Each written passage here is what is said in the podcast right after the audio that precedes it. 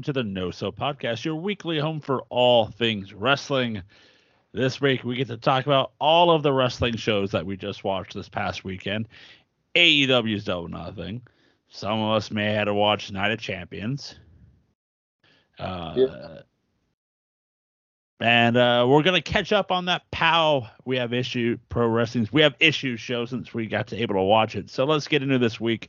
I'm your host Joseph Alesso. I'm alongside here with the enforcer, the Human Wrestling Database, Corey Mack. Hey, if it, if it helps, I'm currently watching NXT Battleground with no sound on, which it actually improves it. I honestly thought about doing that myself, to be honest. I just hear there might be one good match in that card. Um, You don't have to hear the insufferable Booker T. uh, you're missing out though, you know. But on top of that, no, I'm like on the third match, and I got to be honest with you. The, the paper or the PLEs for NXT aren't terrible because they only put the people who can actually work on the PLEs. Okay. Speaking of a PLE, the marquee of No Sell Entertainment, Mike Booble. Does that mean I'm powerlifting equipment? Yes, you are. Can I be forklift? You could be Name? Hell yeah. This is Hell yeah. the for- so you can be part of the Hammer Brothers and you just be the forklift. No, no, no, no, no, no, no, no, no, no. I no, no, no. The he is Oh, just just forklift. Enough. It's my first name's Fork. My last name is Lift. Yes, I'm for this. Or that's just your first name, and you're like Forklift Jones or something like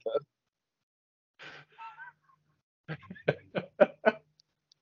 like, but in my gimmick, do I have to carry out the Hammer Brothers?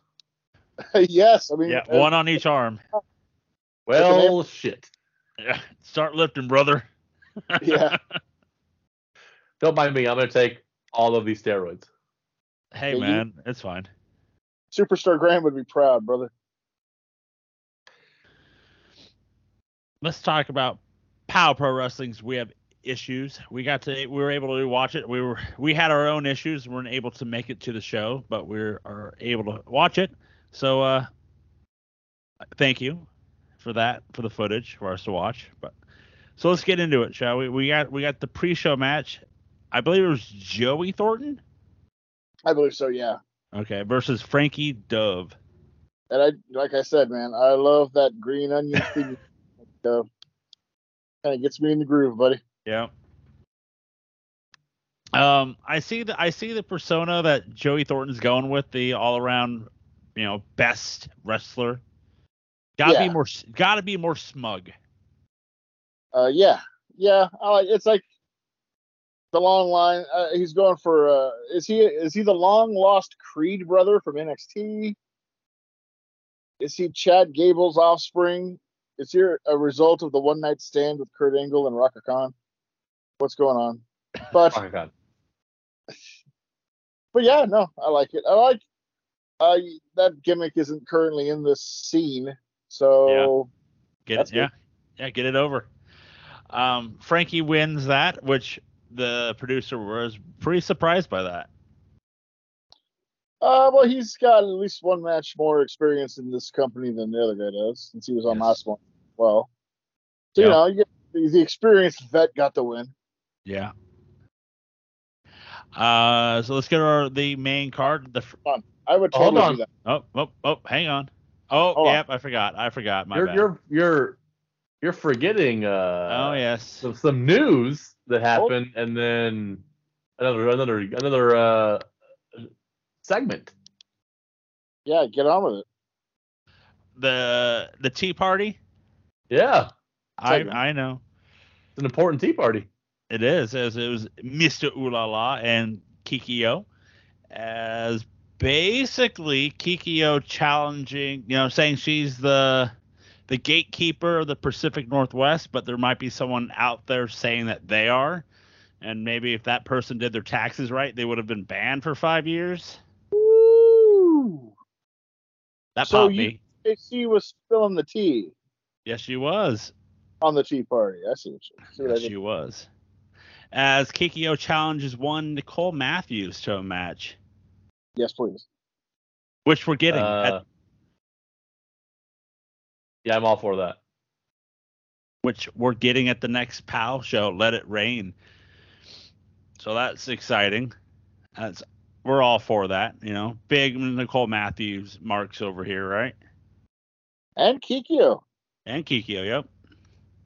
Yeah, I thought Kikyo did really good in this spot. Uh, she uh, talked some shit about Amira, who unfortunately couldn't make it. She was sick, which played into the night later.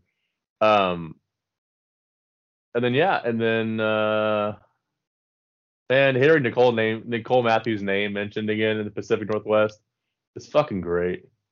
Made me happy. hmm It's so frustrating too that whatever the real reason, whatever it is, like so just if we're going with the tax thing, that's fine. But she got banned for five years, but the current president at that time hasn't paid taxes in like thirty fucking years. But But is somehow she- that's okay. But does she come from a rich family who's known to? Probably not. Probably not. Bullshit. It's- They're one of the worst people on the face of the earth when he was alive, because his was. Um, yeah. Let's get into the main card, shall we, guys? As it's, is it was it the real Sonico? Are you asking that seriously? Because I thought that while I was watching, I'm like, that's the real one? No, that's the real one. It was the real one. Sonico taking on Chris Brady. Yeah, I think it that's took- Sonico. I think that's Sonico eight Sonico. I was like, uh, this looks kind of like Sonico, but I'm I'm not sure. But yeah, I know it's, um, it's changed a little bit. Oh, that, it was a it was a fun match. Um, I give Sonico a shit, but he's good. yeah. he is. Good back and forth between the two. Um, pretty The- surprised. Go ahead. The red overalls completely threw me off. Oh yeah, The- Completely threw me off. I was uh pretty surprised with the double count out here. well,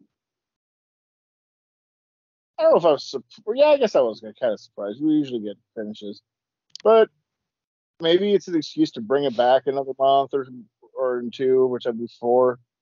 Uh, I like this match. I thought. Plus, Sonico is a vet of the area.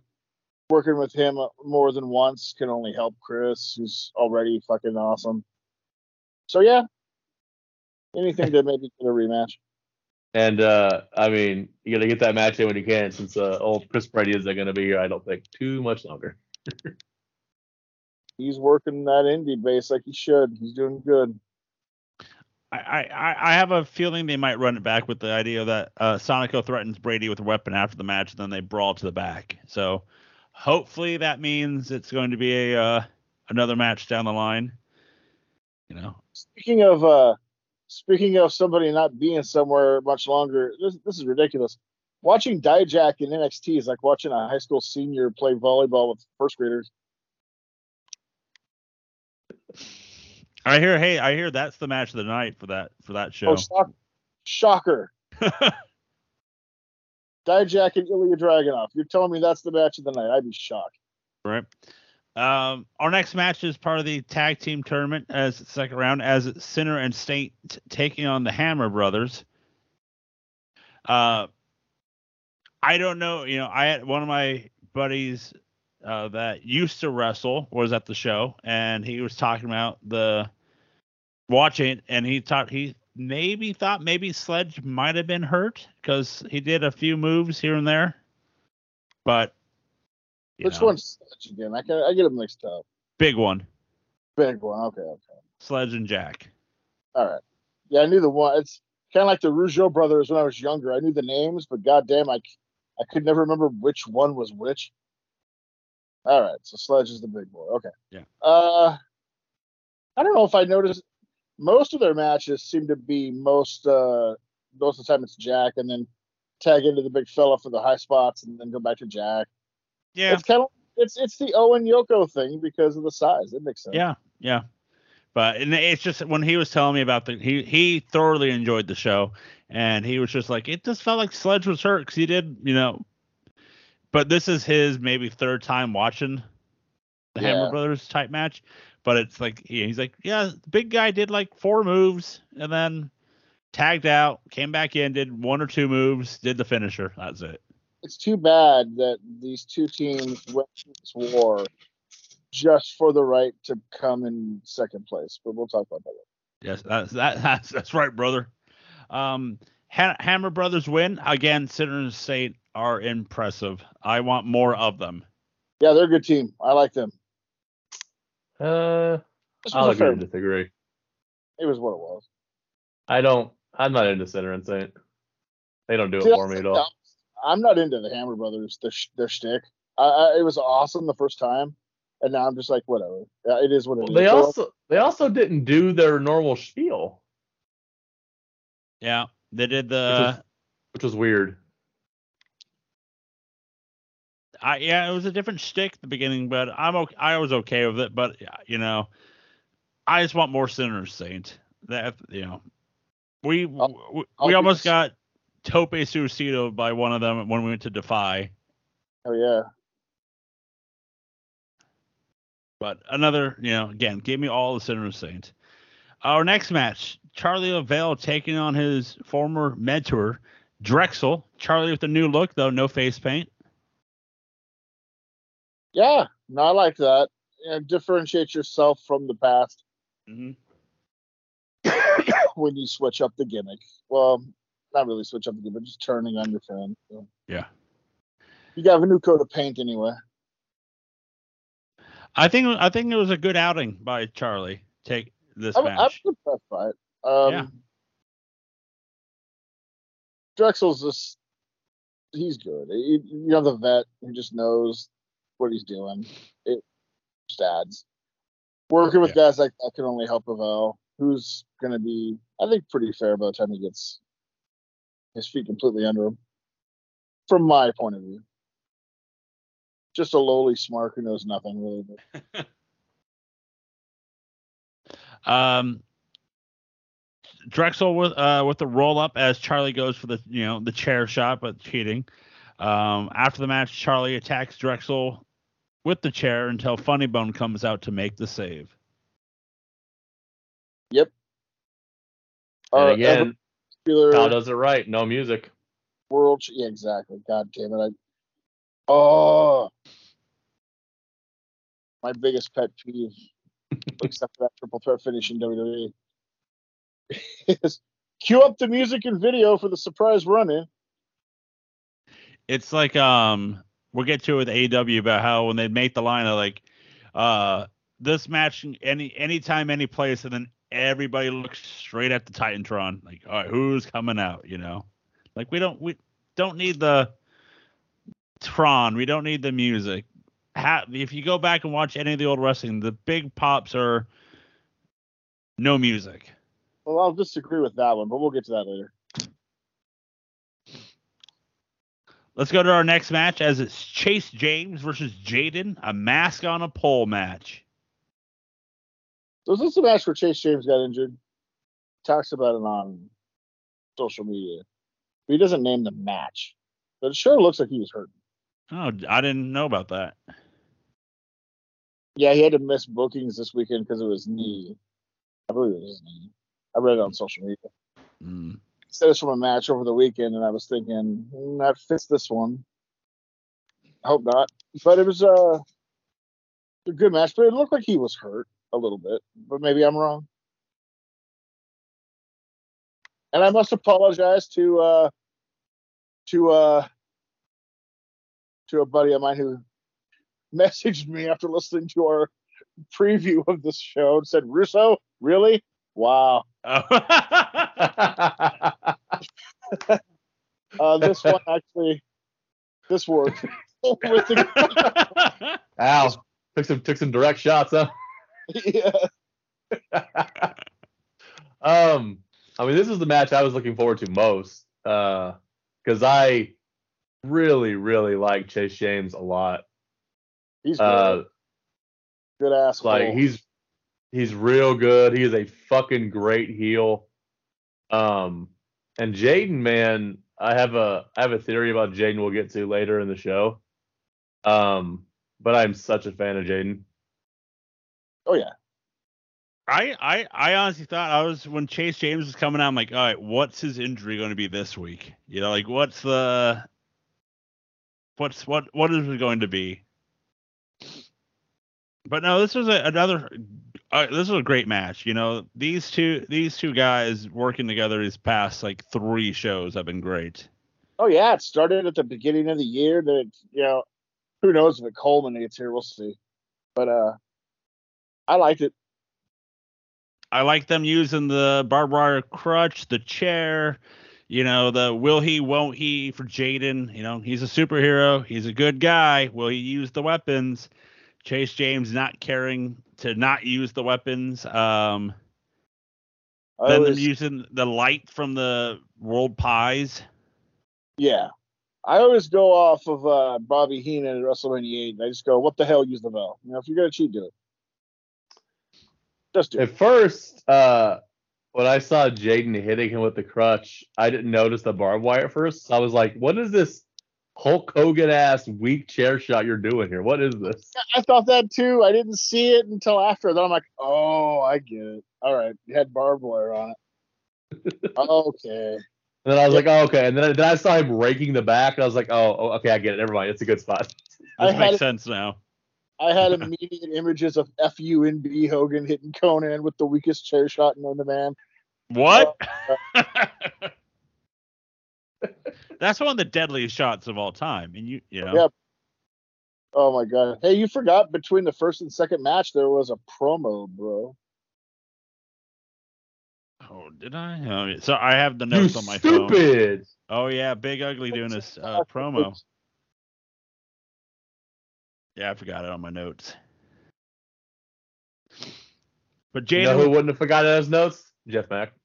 Who? Oh, you, you son of a bee. Uh, Jaden wins. He gets his keeps his mask and he gets the uh, keep to be known as unbelievable, or what is that?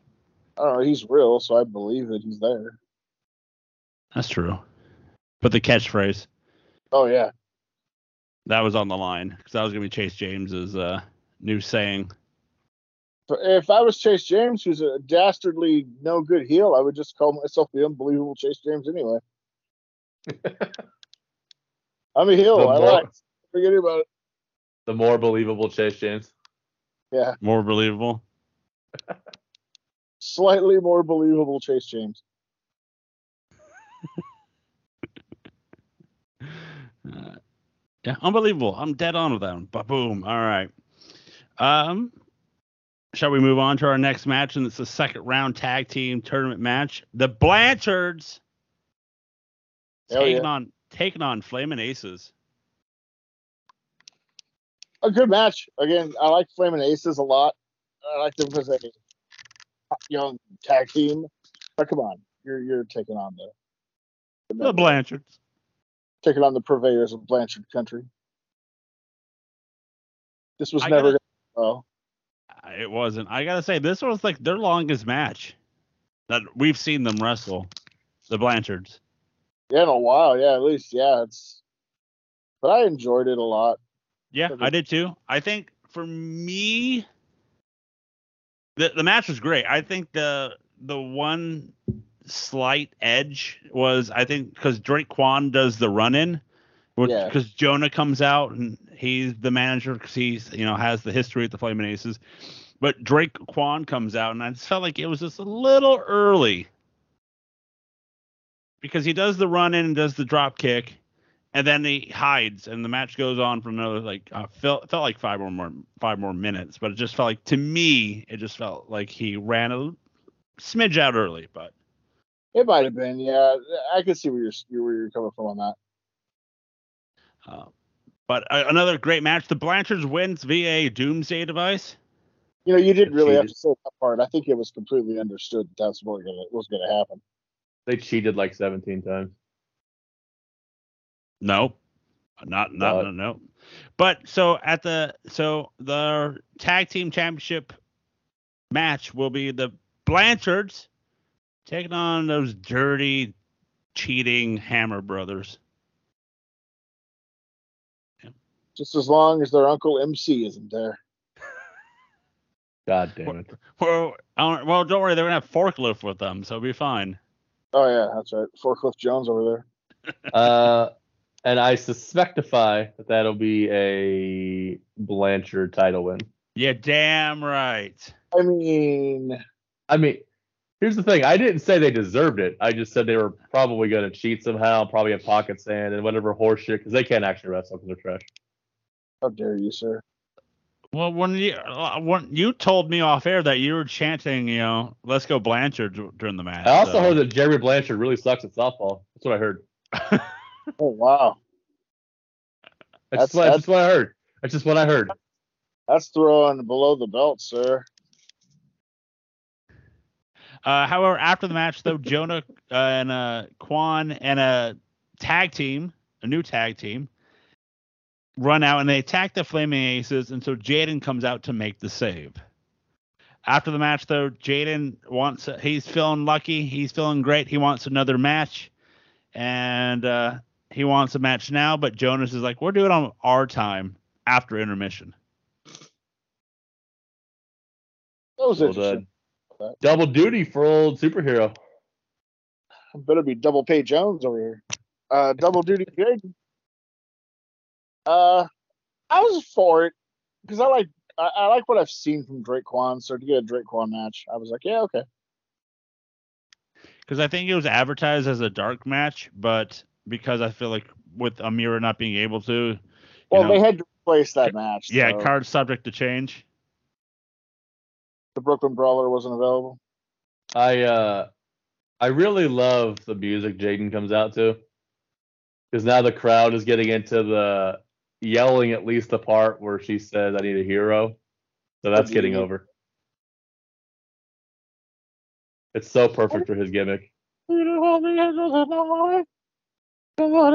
Bonnie Tyler's holding out for a hero. Yeah, that that was in multiple movies this summer.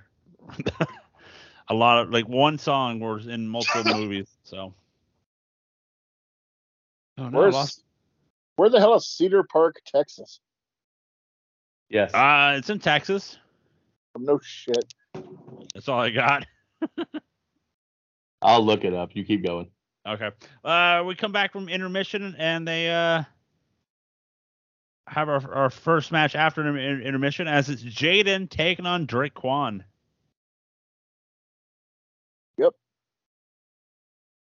Uh, If they they gonna? it's just outside of Austin. Oh, okay.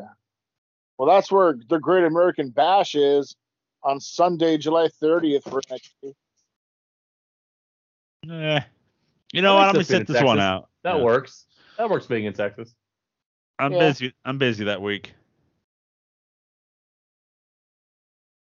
Uh, I just like how they make Quan a powerhouse. They should, you know, I love that. He reminds me of like a a villain from an 80s movie, but like a teenage 80s movie, like Karate Kid or something. Not like not like Commando or something like that.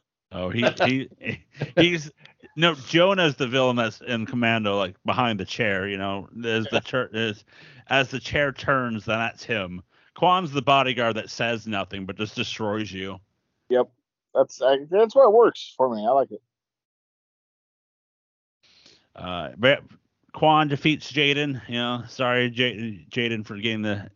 He went one for one. You know, one for two this one night. So that's you know 500. that's right. Let's go to our next match as it's La Bruja, Abigail Warren taking on Big Ugly, father versus daughter match. I enjoyed this. I thought I liked the whole story around it. I think they did some good business here.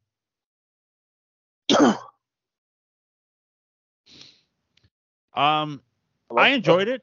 You know, I was gonna say like I enjoyed it. I just think it, to me it to me it went a lot slower than I thought it would. Oh, really? Because that's Yeah. nah, it's dad versus daughter. It's getting her away from ooh la la. Nah, I I expected this exact kind of pace. Okay. I uh I didn't like it at all. Ooh, I uh I thought with the eventual breaking away for Bruja, I thought it would be done a little more. Uh, what's the word I'm looking for? Um, like a little more, like a, with a little more fuckery to it, I guess. Like on her part.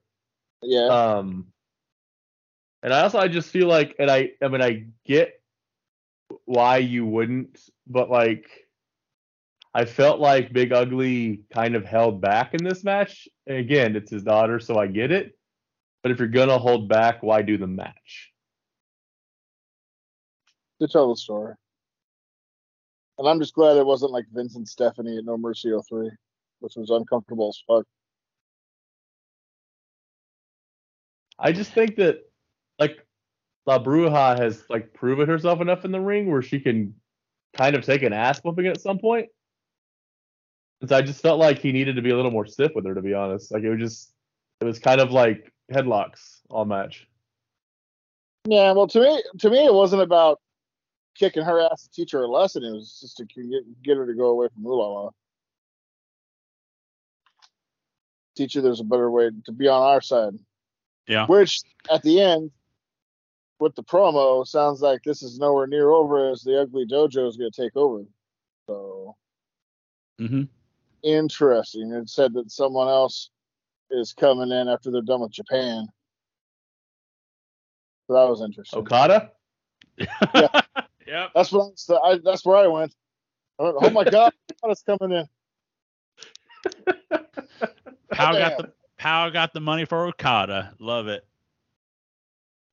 Now, in an unrelated note, it'll just be Okada by himself doing stand up, but Okada will be here. because that's all the money for the show. It'd be like Pow one night stand, but really it's just Okada doing stand up for one night. yeah. Would you watch an Okada one man show? Yes. Telling old Seinfeld jokes in Japanese. No one understands them. Larry David's here for some reason. yeah. The only thing we would get would be like yada yada yada.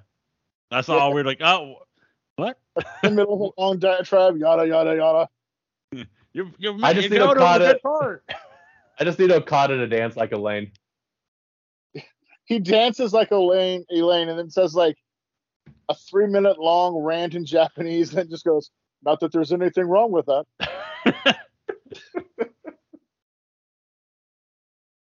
I love it. One night stand, but it's Okada night uh, stand up. Love it. But uh, our main event, it's a doorway to hell match as it's Dr. Cleaver, our boy Caden Cassidy, versus that that guy's name. I think it was Derek Shaw, right? According to it. who the fuck this guy is with, with his partner Funny Bone. Funny Bone is just crazy over, man. Just just stupid over. Yeah. Must be nice. Nobody loves me like that. Never felt that over. Uh, yeah, it must be nice. I'll- Even my own mom's like, I mean, we're done here, right? You can you can go ahead and take off. Yeah, you can go home now. That'd be great. It was nice meeting you. Let's see you. Um, you know, I was watching this and I thought, and I liked it. It, it was what it was supposed to be, you know, your plunder hardcore match. And I was thinking, what's uh because you know, the thing in the majority of companies over the majority of time, and it's there's been exceptions to the rule, but your the look of your company, your business, kind of goes with your champion. And what I mean by that is what your champion is really good at is what you kind of what the main events kind of look like. You that's your main event, right? Yeah. So with Funny Bonus Champion, it's been a much more hardcore uh style type uh promotion on top. And that's fine because it's what works. You're supposed to cater to your champ. That's what made him over in the first place. But I always wonder, like, what's the next style? Like, what's the next champion? What's that guy's style going to bring to the look of the of the company? Um, like, well, you we're know, about in to find out. because in AEW, like, I mean, when Moxley was on top, it was much the same. And when Omega was on top, there were hard hitting physical matches, but not hardcore. I mean, it's just it changes. with Mhm. MJF. You know, it's he hardly ever wrestles, but uh, uh, so I was always I'm like I was wondering like oh I wonder what the next look is going to be once this once this uh, reign is over, which Well, the good news is that you're not going to wait long to find out. well somebody talking hit me with it. Well, we'll get. No. Um, I, I'm getting there, but first, the, with the match, is the the doorway to hell match is an elimination match as uh, Cleaver and Shaw were both eliminated first. Uh, King Naja chloroforms the ref. I enjoyed that a great deal. I popped pretty hard for that one. I like King Naja dressed as he is doing Cleaver's bidding. It works. Yeah. It works. Um,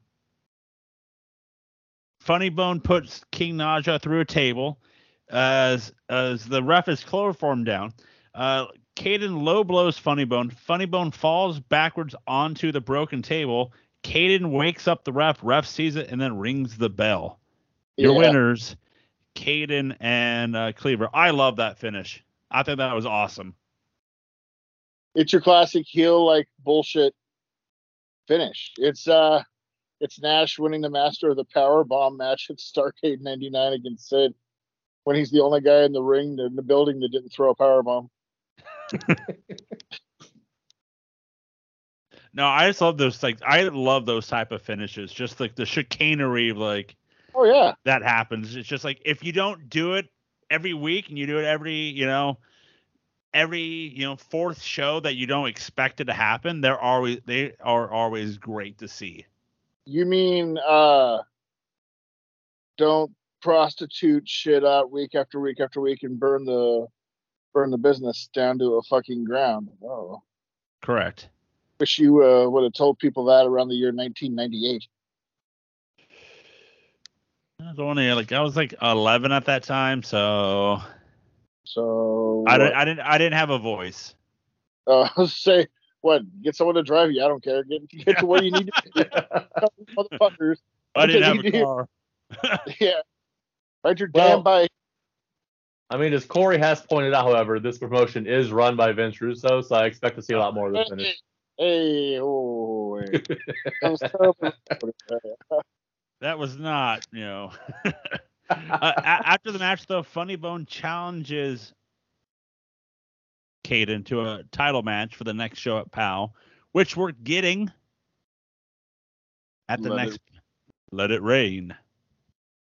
As it will be Caden Cassidy versus Funny Bone for the POW Heavyweight Championship in a submit or surrender match. With Funny Bone will have Drexel in his corner and Caden will have Cleaver in his corner. Loser must submit or corner person throw in the towel. Oh, I see. Shades of Survivor Series '94, maybe. Um, I don't know, man.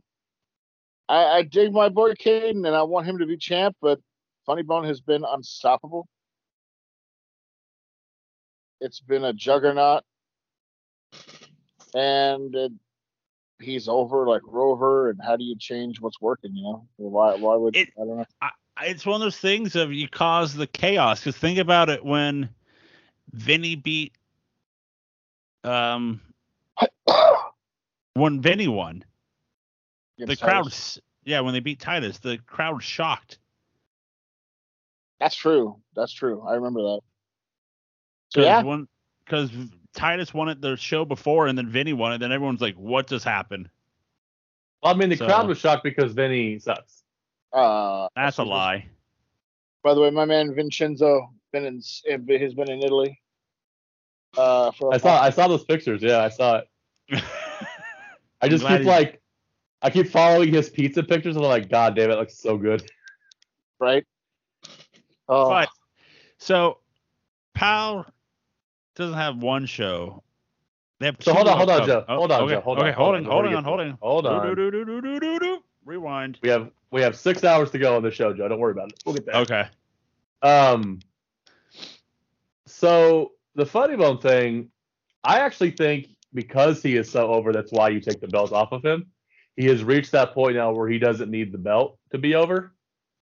plus you can and- really somebody if the if it's somebody who the crowd believes is ready to beat them. Right. And while I know- don't think Yeah, so I don't think Caden needs the belt to be over, but I don't think it'll hurt either. It'll help kind of elevate him to that next level. I look forward to see what's going to happen. It's going to be very interesting. And if I could uh play fantasy booker here for a second. And uh just want to state for the record, even though No Sell Entertainment is a sponsor of the promotion, uh we have no inside knowledge, and this is just me speaking as a fan. Uh I think in fact, Joe, I'm gonna need you hit I'm gonna need you to hit me with that guarantee. Caden is winning that title next show. Guarantee. Yep, there it is. And I- uh, I think that he holds it for a while until eventually plucky underdog, homegrown babyface Jaden beats him for it. Okay, I, I can see a world where that happens. I also want to guarantee something off script for just a minute. Uh, they should immediately release The Rock's daughter and never mention her in wrestling again because, God damn, she just came out to interfere and run somebody into a post in this NXT Tag Title match and couldn't even do that convincingly. Well, She's god awful. I mean, if they don't mention The Rock's daughter, they'll be just like The Rock, who also doesn't mention his daughter. Woo, she's bad. Give it. It ain't gonna Yeah. happen. Give. It. Uh, I could see a world where that happens in the world of POW. It's uh, it'll be interesting to see what the future holds. Yeah, but the, what the future does hold is two events upcoming. We we have Let It Rain June tw- uh, June seventeenth, which has matches announced such as Kikyo taking on uh, Nicole Matthews. The sorry, my cat is causing chaos. Uh, K- uh, Kaden Cassidy versus Funny Bone, and announced just recently announced Vinny Massaro taking on Artemis Spencer. Now that's gonna be good. That's two vets. I'm looking forward to that match. I am too. I I saw I was eating lunch. I was like, ooh, and then I showed the producer the photo, and she went, ooh. So That's that's gonna be good. yeah, we're all for it. So uh, get your tickets now at powprowrestling.eventbrite.com and get your tickets for those. But the following week, June 24th, we have Base Brawl as the Eugene Emeralds, the uh, local baseball team, will For be now. for for now, yeah, right. As uh, that game's at five o'clock. Then after the game at PK Park, Pow's doing an event there, Base Brawl, which you can get your tickets at the Eugene Emerald site. I don't know that website by heart. MLBtickets.com, I think, and let me see if I can find. MILB ticket stuff. Emerald go to emeraldbaseball.com and search for tickets and go to for the June 24th show. So get your tickets for the baseball and stay for the wrestling. Hell yeah. That's a double header I can get behind. Yep. I'm so Uh, excited for that show. Yeah, we're looking at getting tickets for everyone, so it's just just seeing how many people are coming and so but yes, get your tickets for both events. You don't want to miss out. Should be fun, you know. Watching base, you know, my joke with the baseball game is uh, a few years back it went what 21 innings on the 4th of July or something like that and they still blew the fireworks at uh 2 a.m. So, you know, no extra innings for the uh, ba- uh for the baseball game. Instead of fireworks, it's all the neighboring apartments being woken up at 3:35 a.m. by Bubba Blanchard screaming at everybody.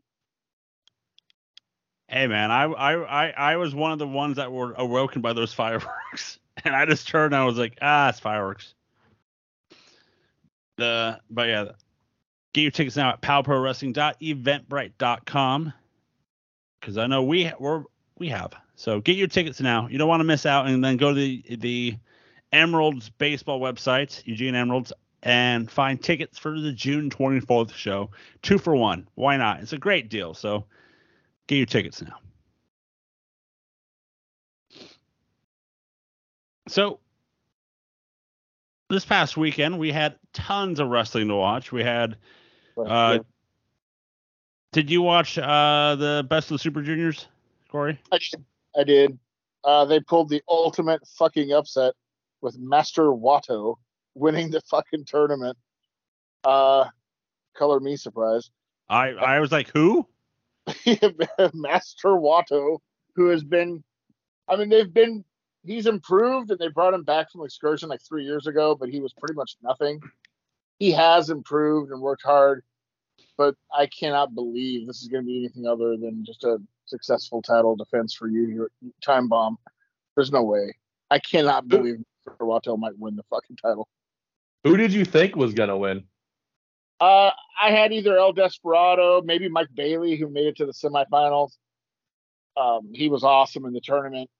Um, in fact, both guys in the finals was a bit of a like what as Master Wato made it, and then Titán, who uh, from CMLL, uh, who's not a regular there but is a member of Los Ingobernables with Naito, as he made it all the way to the finals in his block. So it would have been an interesting way to go either way, which is I I kind of admire their their balls there. How nice it'd be nice for one of the North American companies to just well, actually one of them did yesterday in a way.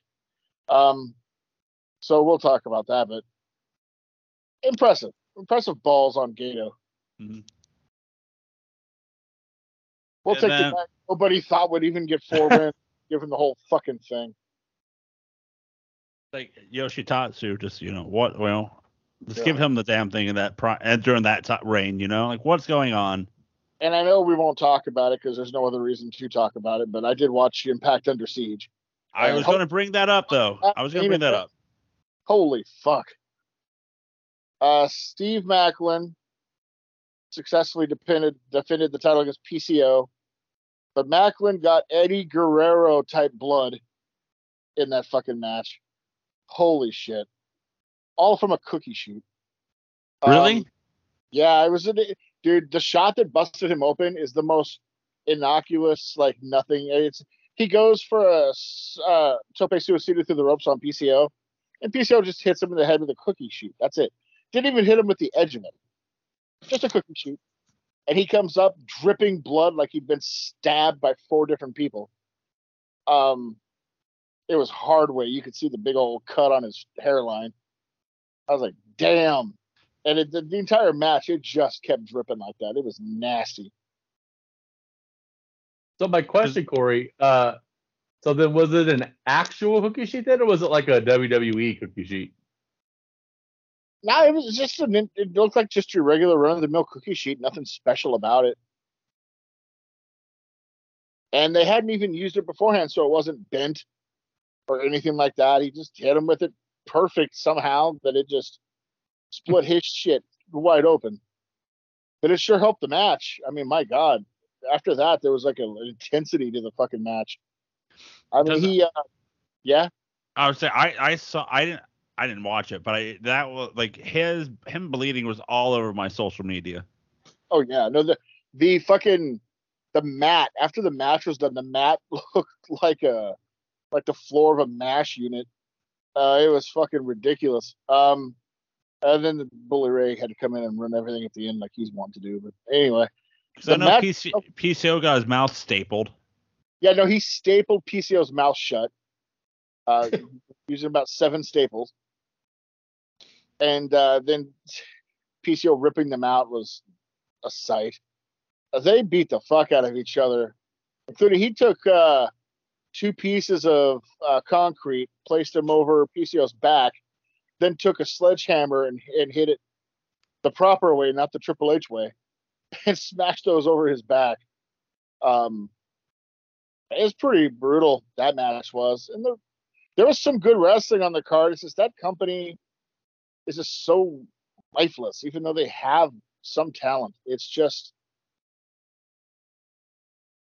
but you know what? They sell out the shows that they run. They, I mean, they don't have very big arenas. They're set up not very big, but they do, and they run in places where they know they're going to do okay, and they sell out. So there's definitely a place for them, but it's it's such a such a dead filling company, you know. Yeah, because I saw then I saw the bu- Bully Ray things like Bully Ray came out or something and said that they power bombed the uh, the Scott D'Amore. through a fire a table that was on fire and then they're like we're gonna take over again. And I was and I'm like, how many times has Bully Ray taken over Impact? It's like that abusive relationship. You know, impacts the woman who just believes that he won't do it again, Joe. Yo, because every time, every time you tune into Impact, one way or another, Bully Ray is somehow in charge or going to go after the person in charge. Right? Oh, just Because Impact is in this like space, right? Where like Triplemanía, right? People watch that for the absolute batshit car wreck that it is, right? You're like, what the fuck is gonna go horribly wrong on this show? Yeah. But like when people see Impact, people are, it's not even like, pick, oh, this is funny, we should watch Impact. People are like, wait, this company is still on, and like it's not even nostalgic enough to get people to watch it. People are just like feel so sorry that they even know what that company is. They don't. They don't have. They have no interest in watching it. They're just in a terrible place. Do you know the, the the fucked up part is they did a promo for later on in the year uh special episode. It'll be the one thousandth episode of Impact. Good And I was lord. like, I was like, man, I cannot believe they made it to a thousand episodes of the show. Uh, having said all that, Impact. If you want to go ahead and come out to the Pacific Northwest, we will be there. We'll watch it. yeah, without question, we will be. weird because it's like they they get really young talent and then the old talent that's been discarded by the other companies but still have something to give like frankie kazarian or Except for not, Bully Ray. no not bully ray. Uh, the motor city machine guns are still there and they're awesome. And people like that but then they also have just the worst of the dregs that n- no other company would fucking hire, like Sami Callihan and Jessicka Havok and that crap. And then and then there's some undeniable like top rate talent, but it's not enough to make up for the other shit. It's a really weird dichotomy. Like each show, you'll watch two matches that are fucking fantastic. Three matches are like, oh, yeah, that's fine. And then there, there's three matches where it's just like, God fucking damn, this what is happening? Why is this allowed? And that's like every show. You know what it feels like? It feels like like four friends are booking the same show but have different viewpoints of wrestling. That that's not a bad analogy. Actually, Honestly, it'd be it'd be like you and Devin booking the same wrestling promotion. Like individually, you both have great ideas. They don't pair together at all. yeah. Well, whoever whoever's idea is that they can keep continuing to use Bully Ray in important situations needs to be fired. That'd be a Devin thing. Yeah. Devin Well, would be the- the one. Devin would take Bully Ray as a uh, first round draft pick. Hundred Just percent. more Bully Ray. Uh, so yeah, I watched that for that match. That was cool. Uh, that- Jordan Jordynne Grace is a free agent from them, so Yeah, but she's not necessarily looking to go anywhere real quick as she's made Uh. her she's officially a millionaire from her OnlyFans. I mean, you know, get it if you can get it. Yeah, right? I mean I don't blame him. Jonathan Gresham's a lucky guy. Yep.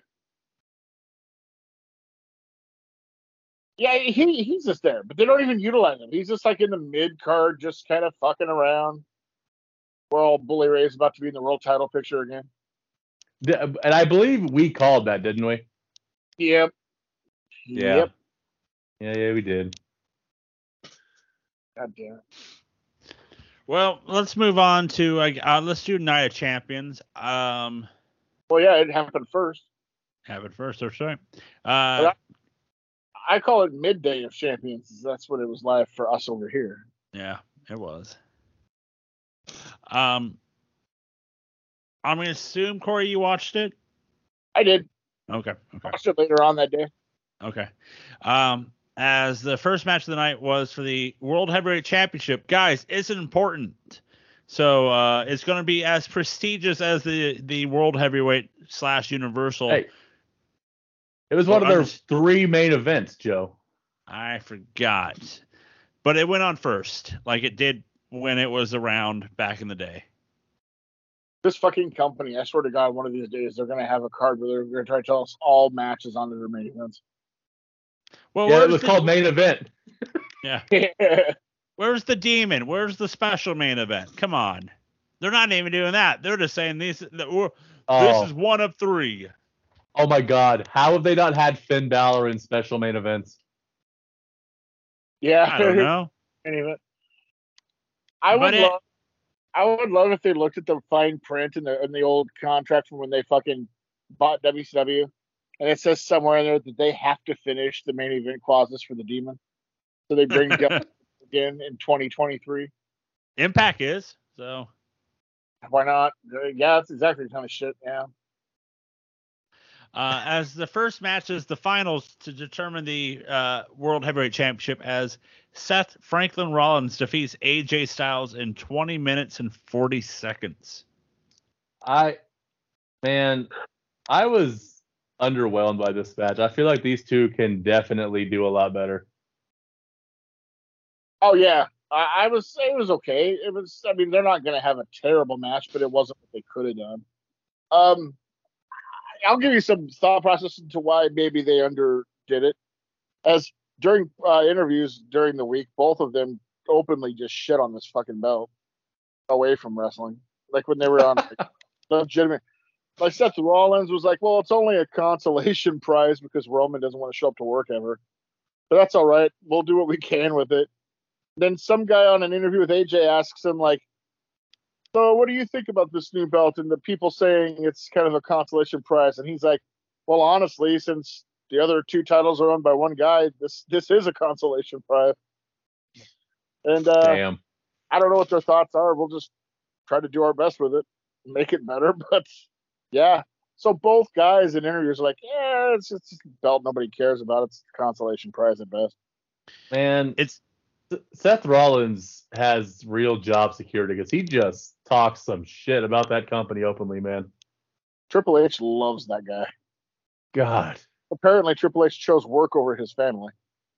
Uh, he could pro- Seth could probably fuck Stephanie and Triple H is like, yeah, it's cool. I would have done it. Hey, did you see in some like business fucking?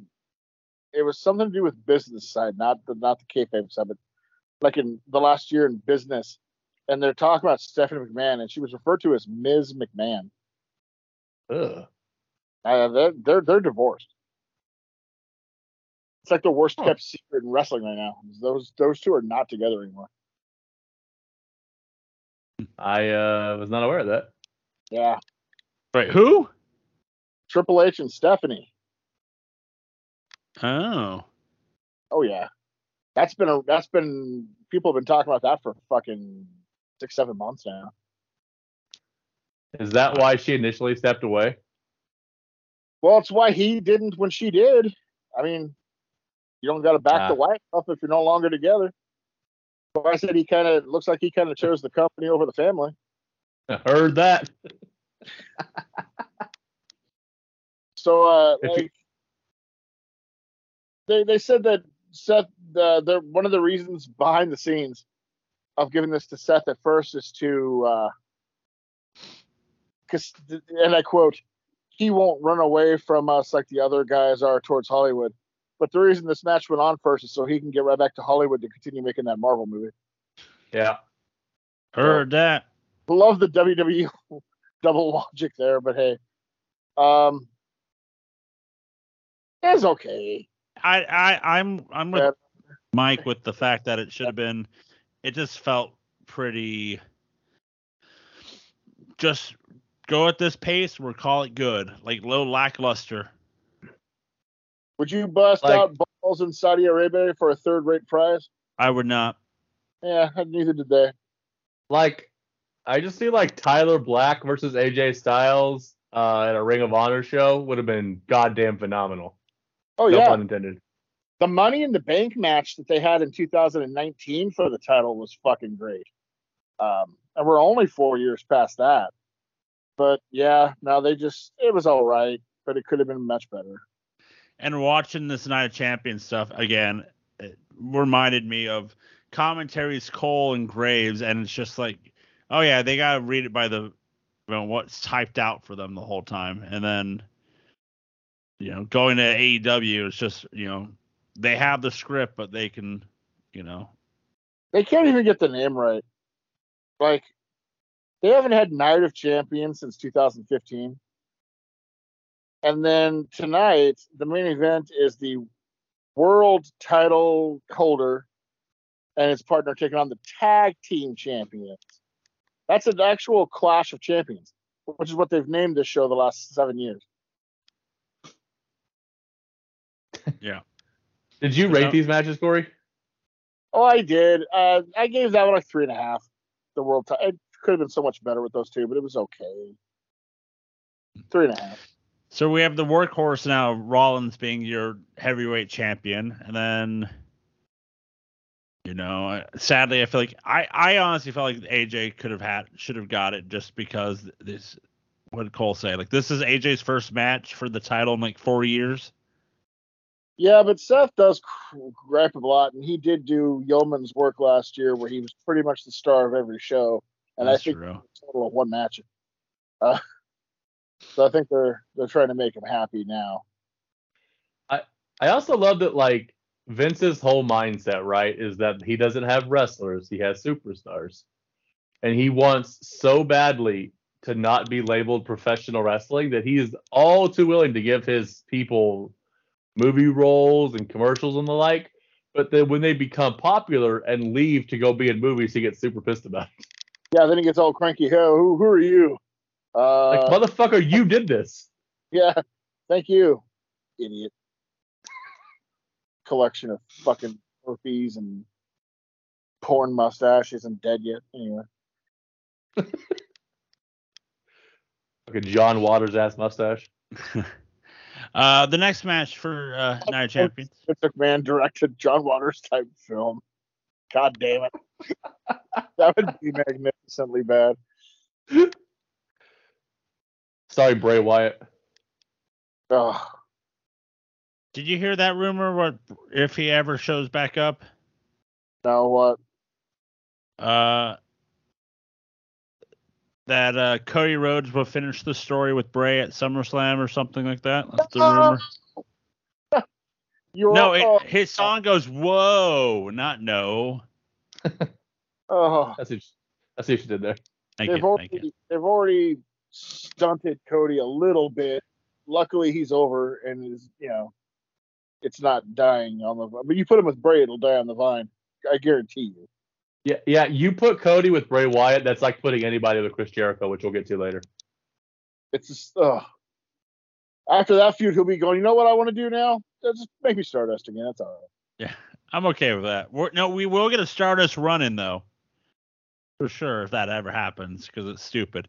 Uh, the next match for the Night of Champions was Trish Stratus defeating Becky Lynch in 14 minutes and 50 seconds. My God. It- It didn't need to be that long, but I will say this: I thought it was the best women's match of the night. Yeah. Yeah. Again, I mean, I agree with you. Yeah. Uh, it also wasn't a high, a high bar to clear on that either. No. But- no, Um, but I mean, it makes sense because Trish did uh, invent women's wrestling. So Oh yeah, right. I do enjoy the heel shtick she's doing with that crap, and the fact that she uh, blatantly used uh, Zoe Stark to win and keep it going. Uh, that worked for me, and it was it was. I don't know. It was. I'd, I'd give it like maybe three. Like it wasn't great, but it was it was okay. It was the best women's match of the night. Because they'll probably do Zoe taking on Becky for a bit until they get to the next pay per view or SummerSlam or whatever they want to finish the Trish storyline. yeah, it's a smart way to extend the Trish bits. Uh, have an alternate and do the work for her. Plus, it, theoretically, in a normal situation, would help build Zoe Stark up. So, yeah, nothing wrong there. I like Zoe Stark a lot. She's good. Yeah, she is. Um, our next match for the for the Intercontinental Championship, Gunther defeating Mustafa Ali in eight minutes and thirty five seconds. Cowards. This is, this is exactly what I thought it'd be. I love that they go from the video of happy and content Mustafa Ali doing all the things that mean so much to him on that trip to him getting just beaten the shit out of by Gunther. Get a life, kid. But he didn't though, and that was my problem with it. This match was too competitive. It well, it's like they were trying to make. Well, it's it, okay. So this is typical WWE stuff that annoys me. They don't do the groundwork to get people back over. They just decide that they can have a person win one match. They can produce one video for them, and that's that's it. They're to the level where they should be taken seriously again. That's their thought process. Mhm. It's a lot more than that. They have to win some matches and actually look important. But they try to bypass all that and just do the easy shit. And then they But make it go like it's 50 50, even though nobody who's been watching believes for a minute he's got a chance. But like they either needed to pull a pull the trigger and have Ali beat Gunther, which would have been which would have been completely fucking stupid, or Yeah. have Gunther absolutely obliterate him in like two minutes. which is what should have happened. But they also have to uh, prolong these PLEs now. Uh, the pacing of their shows annoys me because there's so much stretched downtime between the matches. And I know it's because they have to fit in these ridiculous commercial breaks for Peacock. But Mhm. holy fuck, it's tough to watch these PLEs in real time. You're Um, just like, why is there it- such a long stretch? If if you pay for the Peacock, the commercials are just the video packages. yeah, but that doesn't make it better because there's I still know. like oh, I know. minutes between matches. Yeah. And you're just like, oh my god, what is this? It's brutal. um, so where where did we get the KO Sami promo? Was it after this match? Before this match? I think it was Do before. you remember? Yeah. I feel like it was before. So I'll get back. I'll get back to that in a second. Um, like the pacing, I agree with. It's very like you guys don't watch these, so you wouldn't really have any basis for comparison. But it's just like watching a boxing pay per view. Like Uh. there is probably in like a four hour broadcast, there is probably two two and a half hours of just people talking, and they are so fucking terrible to watch. Maybe if there were people who were good at it, it wouldn't be so bad. Oh, I mean, like in boxing, like I mean, it, but that's it's paced just like these PLEs are, where it's just nothing happening for minutes on end. Oh, well, that needs to be fixed uh, across the board, I would say. And don't and do- and Booble doesn't like UFC and boxing, depending on the show. If they if both big have a big show, one's like I'm not wait, I'm waiting for the main event to end on that one. No, I am, and then Uh, one it only AM happened once. It only happened okay. once. Uh, but UFC doesn't pace their shows like that. They just get through their shit. Like it's a very enjoyable product to watch if you can ignore that Joe Rogan's there. It's a very enjoyable product, That's but Pretty flask there, Mike. I mean, I tend to tune him out because he's a fucking idiot. So because UFC could go like two and a half to three hours, but if one of those fluke nights that for some reason everybody gets knocked down in the first round, what less than two hours? Uh, I If mean, they like would stre- they would they would stretch it a little bit, but not like not the way WWE does, where they would just throw to fucking Chef Boyardee commercials Mm. and random backstage interviews that don't matter, and just oh my god. You know, one of these days, you know what's going to happen is they're going to some horrific injury is going to happen in the wrestling show. God forbid. I don't want anybody getting hurt, and they don't know what to do. So after they do the NXT commercial for coming up this week, and then your Chef Boyardee spot, and all this crap, and there's just nothing else Michael Cole can say, and they still have to stretch time. You'll come back from the PLE commercials on Peacock, and they'll have a King Kong Bundy match playing. You know, I'd be I'd be here for that. Like if they showed like classic, just random like highlights, I'd be totally cool with that. Yeah, that'd be better than watch than listening to. Um, I forgot the name of the lady that does the panels there now, but her and her and random people here talking about Carmelo Hayes or whatever. I don't need that. Put on King Kong Bundy and let me watch him squash some mother. Um, but back to that KO Sami thing, like Corey, you've watched a lot of Steen slash Owens, and Joe, you've seen I think pretty much everything he's done in WWE. Yes. I have never seen him as either character bumble a promo like that. What the fuck was going on?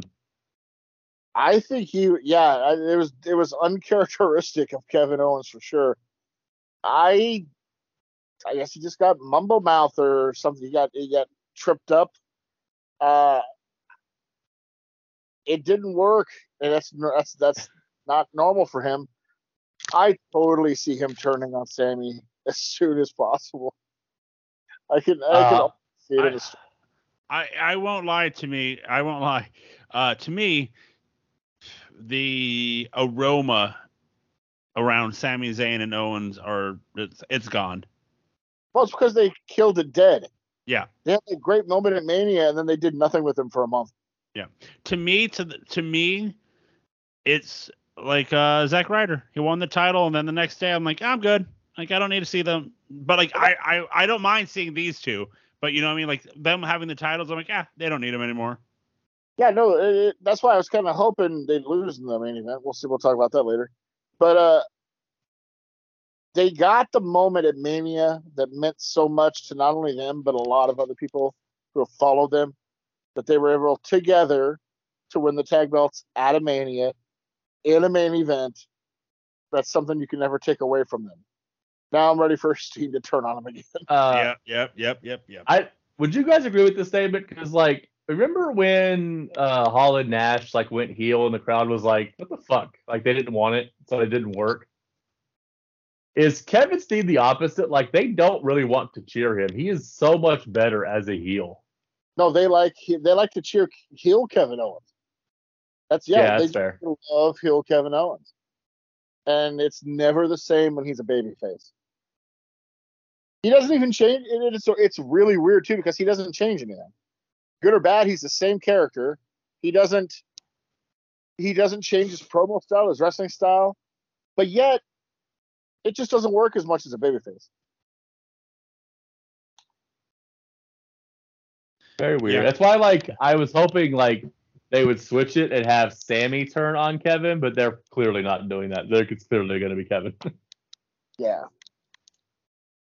which is the Uh, time, and I'm for it. Yeah. uh, also with Gunther, the not a great um, projection of what their their his graphics would be, right, Corey? oh you- my god. flags? You like those? I was like, holy fuck. The Take red those- flags coming out with his face in the middle of them. Not good, Bob. I was like, take those off the screen now. What are you doing? Holy fuck. Somebody uh That's how you know it. That's how you know Vince is back. Let's put some Nazi propaganda up. Somebody posted like a montage photo of all the things that they've done wrong with Gunther and or members of Imperium since they've been called up, and it's just like, nope, no, the name, the video mess up in WrestleMania package, um, this, you know, it's just like, good golly, you know, like knock, just stop. I'm starting to think Vince McMahon runs the Oregon Ducks softball Twitter. He might. Did you see that, guys? No, So, uh, one of the Oregon Ducks softball players hit a home run, and she is African American, uh oh, and they, her name is KK, like KK, whatever her last name is. uh And their Twitter, their Twitter tweeted out, "Okay, KK," like three straight Ks, and I was like, "What Oh, God. the fuck are you doing?" Yep. not good, Bob. I was like, Okay. wow, that's. Yep. Yeah, not good, not good at all. Uh, the next match for the Raw. Oh, hold on, hold on, real quick, hold on, real quick. I had Yeah. one more question I was gonna ask because the Gunther Okay. thing reminded me of it. So I was debating this in my own head yesterday while I was watching uh, the other show we'll talk about. So because Gunther chops so hard, should people in his matches not be allowed to chop him, or should they because it makes his stand out more? Like, where do you guys fall on that? I follow what you just said. Go ahead and try it because it makes his look all the more fucking vicious. Have a chop off. Yeah, well, I wouldn't call it. not in Saudi Arabia. try. Oh no, yeah, not in Saudi Arabia. I'm just saying, like, you know, everywhere else, you know. Chop here, chop there, choppy choppy pee pee. You know all that good stuff. You know. Oh my god. make his look so much stronger. I think go ahead and let him try. Yeah. Because Ali was trying, but like it was laughable. Oh yeah. All right, now we move on to Now. the Raw, Raw Women's Championship. Asuka defeats Bianca Belair to become the new women's champion in 15 minutes via spraying her fingers with the mist and then rubbing into their eye, into Bianca's eyes. So I- I, told Joe this, Corey. I watched uh, the last 30 seconds of this match. I didn't give a fuck about this match. Oh yeah. I love the finish. That's a unique way to use the mist without getting caught by the ref. Just fucking use it on your uh rub it on your fucking uh Yeah. things and then poke her in the eyes. That's a pretty good way. Um I'm sorry, I can't get past this. So are we just gonna keep the belts where they are? For the year? Like the SmackDown women's title is just gonna be on Raw? And Oh yeah, because Asuka's on SmackDown right, huh? title is this going to be on SmackDown? That's what we're doing. They're doing something. We don't know what, but they're doing I'm something. honestly like because it reminded me of like when Jade or whatever would always defend like the TBS title on TNT. And like, you're not on TNT though. It's kind of like that. It's like I, I guess, but are they just like, are they trying not to do just the handover thing? Like, are they trying to avoid that? Honestly, I think they just don't care.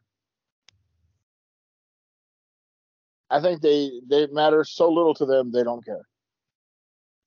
And I mean, like if we're being honest, like not even like title history aside, sort of like the Roman thing. Like Roman is the world champion in that company, right? I don't care what belt Seth has. Rhea is the champion. Like she is the star in the women's division. So whatever belt anybody else has is irrelevant. Especially now since Bianca doesn't have the other one because she's the only Yeah. other you can argue is Rhea's level, and uh now she don't have it. So it's interesting. It is I, they just I, need one belt. I couldn't have cared who won, but whatever. I like the ending.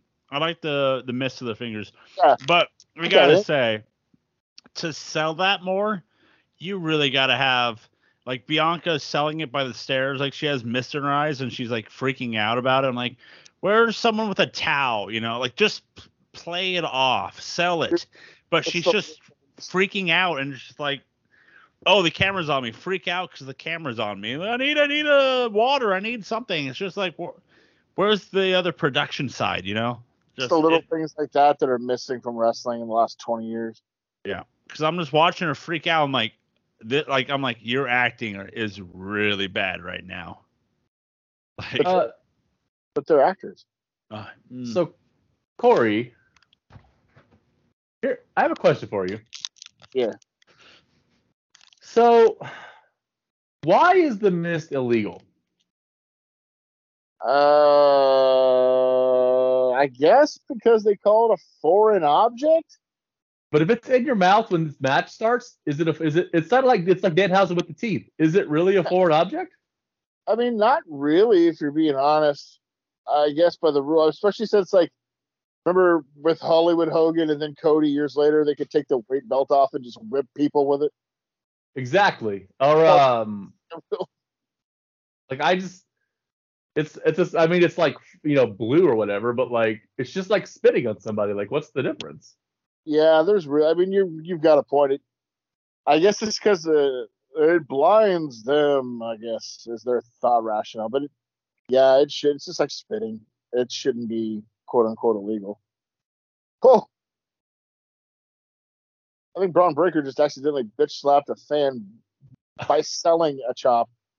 Oh, uh, because we're not going to talk about uh, Night of Champions probably ever, or not Night of Champions, uh, the NXT show you're watching. Did you see that Noam Dar spot, Corey? Yes, I did. Oh my God, Joe showed me that while we were watching the uh, AEW show. Jesus Christ. He's, missed uh, the apron by that much. Oh. Um, much. and then our next match at Night of Champions for the SmackDown Women's Championship, Rhea Ripley defeats Natalya in one minute and ten seconds. please, I mean, I know it doesn't matter anymore and it's all fake as hell anyway, but what did Natalya do to earn a fucking title shot? Please tell me. It was her birthday. Yeah. well, that's what happens. That you just get title shots on your birthday.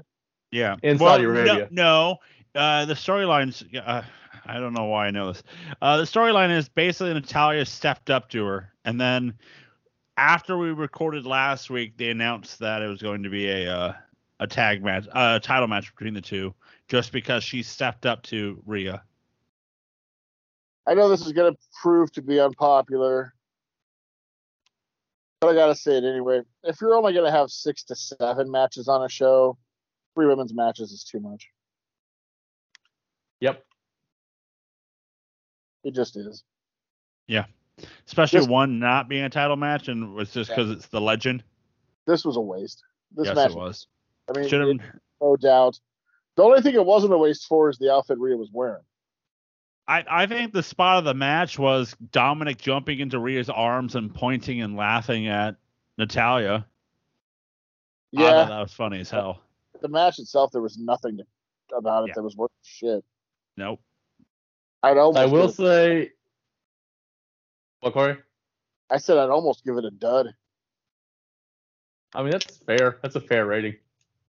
I uh that she's my mommy shirt is the first WWE shirt I've wanted in like 15 years. She's my mommy.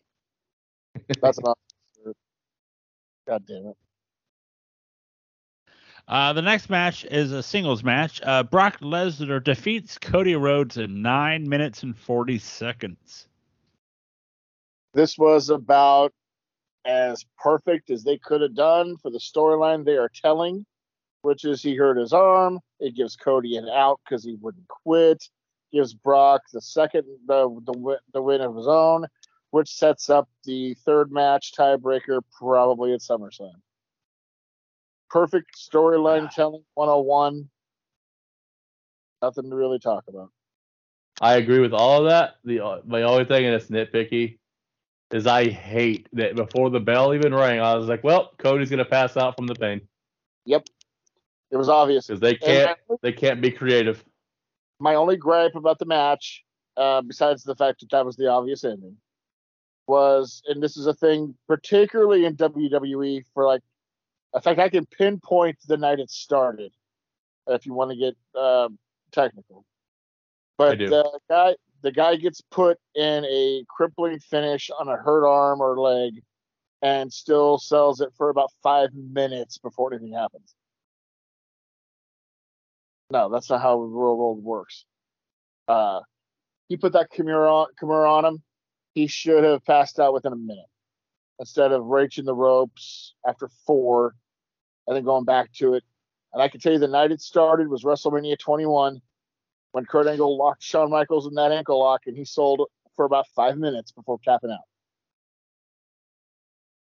And WWE loves to do that. I don't know why. It to me it just ruins the even if you get invested into the match to see someone sit in a Kimura for five minutes with a broken arm already and he's not passed out or giving up, this takes me right the fuck out of it. The thing for me about this match was I made the joke to Boob about it yesterday about how you know when you you know those memes of like when you watch wrestling and then your friend walks in to see what you're watching and it's something like you know the infamous Hogan and Warrior meme from Mania. Well, I had that moment with when when Cody's sitting on the lap of Brock like passed out. I'm like, if someone walked in on me watching wrestling and they're like, "What's this?" I'm like, um, he passed out because he's in a submission move. It's like, yeah, damn, like, you know, like that's not. What do you mean? What's this? It's two sweaty dude without shirts on, cr- cuddling each other. What are you talking Yeah, about? there's no way out of this one. You know, there's no. Just gotta go. Yeah. Yep, it happened. But it was about what I it was exactly what needed what it needed to be and what it was gonna be, so I can't complain about it. Yeah, I did, I liked the match. I, I actually thought it was probably my best, my favorite match of the night, to be honest. Uh yeah, I would say it was just the only other one would be Rollins and AJ because that could have been so much more. This is easily my match of the night. Mhm. Easily. Uh so yeah, let's get to that main event. Easily my match of the night, Joe. Not that I'm downplaying what's about to come up, but easily, easily Brock Lesnar and Cody Rhodes was my match of the night. So what was left? Last night match of the night was the tag team match for the undisputed tag team championships as Kevin Owens and Sami Zayn defeat the bloodline of Roman Reigns and Solo in 26 minutes and 25 seconds. Um, you know what it was to me? It was a Raw main event. It was perfectly fine, but it wasn't anything special. It. Uh, I was just waiting for the storyline aspect to kick in, And it Uh, did. and it did. And that's exactly that's what it, it was a Raw main event. I, I know we talked about how you know you you, mentioned it in the last show about how you kind of felt you know the fact that Sami and Kevin went over there you know and Sami's been fighting like I'm not going over there because you know what the the what they do wrong over there and now there's like a peace treaty and like I'm over there. Yep. Um I I will say I did like the pop that Sami got. Of course, it, it was an emotional moment for him to be sure, and that was cool. Yeah. But I think they made a mistake here too by not letting the other team win. I it would have actually been more interesting I would I I honestly thought the bloodline was going to win because after, and I'm still, and it's okay. I'll be proven right eventually, so I can still talk about it. Um, once they goofed up last month uh, and fucked up the winner of that match, I'm, at this point, I think they should give every title in the company to Roman. That's what I said last night. yeah He should have every fucking belt on the goddamn company. Give him the tag titles. Let him beat Gunther for the Intercontinental title. Demolish Theory for the U.S. title. If he wants to, he can beat the fuck out of uh, Rhea, take the women's title, go to That's- Hey, That- first of all, first of all, calm, calm down, calm down. That's the one he won't get. You Yeah. know. go to NXT, take all their fucking belts. Uh, go to Impact and just take their world title. Why not? It'll get lost in the shuffle of all the belts on your shoulders. Uh, why not? So the Why not? Triple H meme will be uh, a real and ver- with Roman though. That way, next year at WrestleMania, when he beats Cody again, he can keep all 65 titles. I can give you one, kid. There you go. And, then, and then Um, they'll have nights. They'll have two nights of solid undercard matches nobody gives a fuck about because the only person in the company that matters one match. Well, he's over a thousand days, brother. Um, no, this match was meh. I agree. This is a Raw main event, current day Raw main event. To the fact of again, it's the same sh- shtick of, oh look, the Usos are coming in. Oh, they super kick Sami. They ki- super kick Owens. Oh, they accidentally super kick Solo. Roman sees this, and then, you know, Jimmy is the one that super kicks Roman and says he got this. Oh yeah, now you can see we're in an odd month because it's Jimmy who's at odds with uh, the Bloodline now instead of Jey. because Yeah. it should have been Jey. Because Jimmy's worry, the this is still the most compelling storyline in the history of the company. Because Jimmy was the one that you know Jey's the one that has the PTSD. As we've said before, if Roman to lose the title, it should be Jay because it's you know But they won't pull that trigger. they won't pull that. So it's Jimmy now the one saying he's the head of the table. He's the one that's going to be taking care of Roman. And it's like all fairness, and Jimmy could be the head of the table if if the head of the table means you have more DUIs than the other three combined.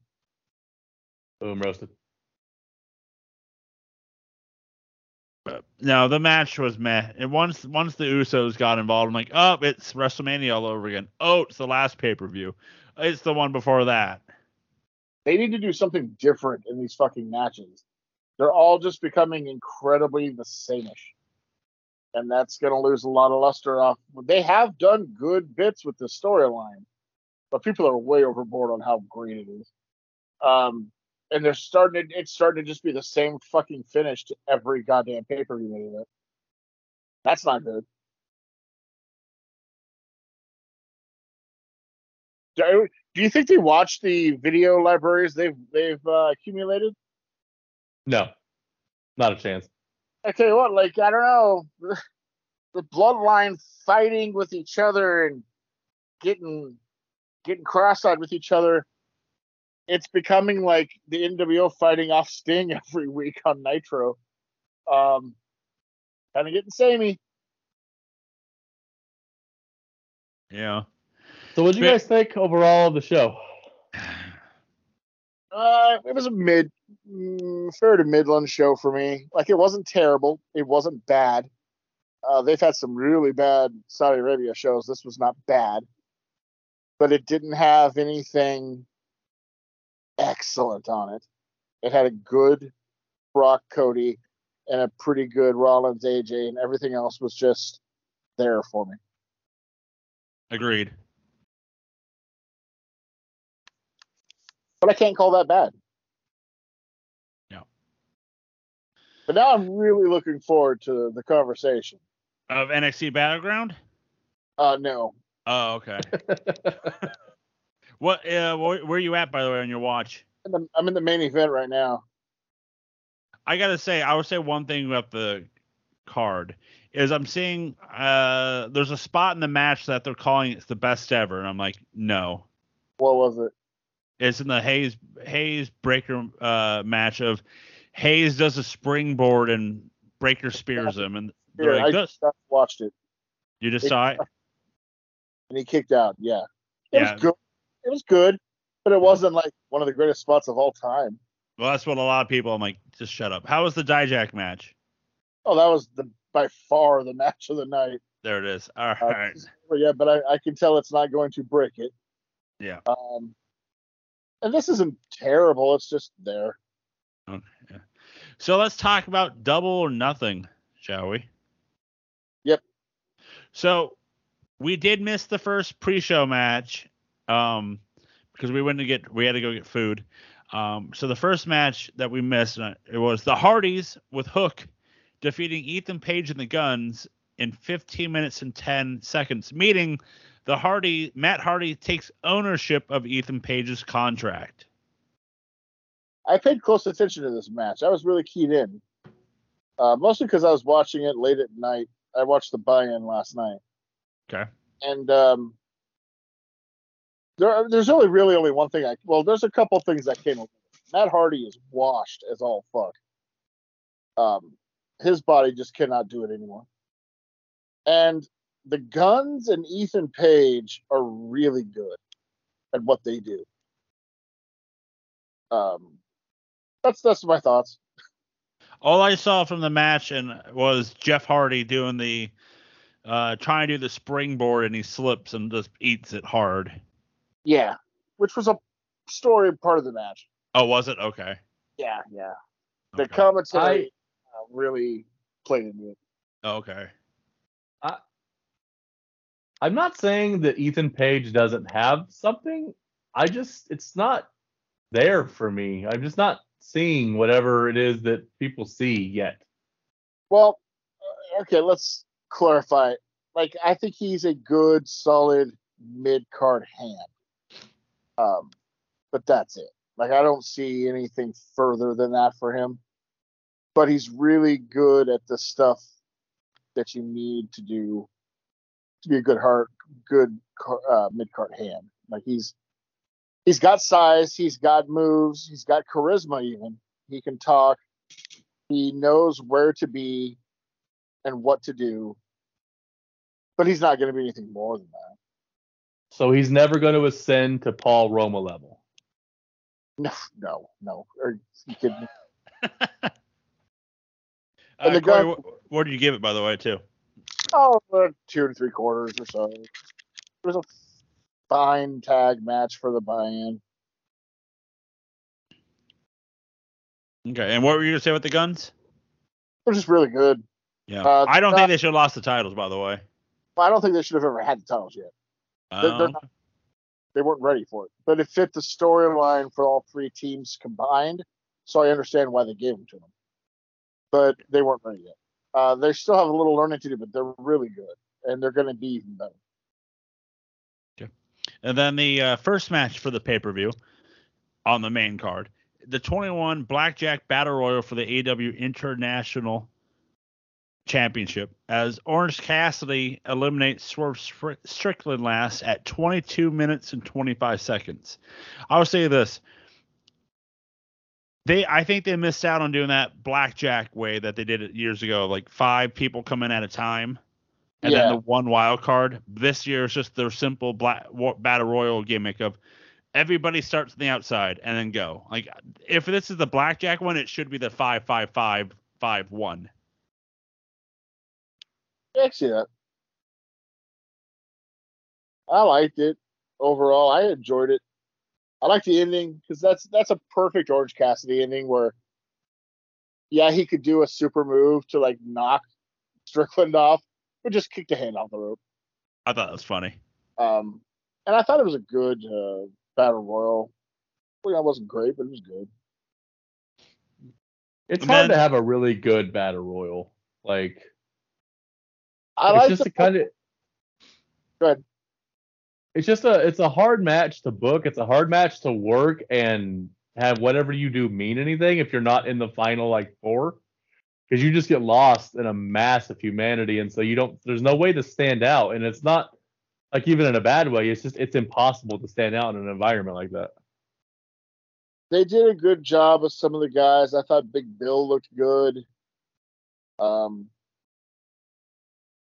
I thought uh, Strickland was really good with how smart he was not getting into the end, and all- and I'm not surprised. The people that you thought would get pushed towards the end were the ones who got pushed. Um, I'm glad he won because I think this would have been a lame way to take the belt off him he's done a good job with that belt. A lot of title defenses. He's actually made it more prestigious than the TNT title. Because with whatever the fuck's gone on with that thing over the past six, seven months. Um, I liked it. I'd probably give it what three and three and a quarter for a battle royal. Not fair.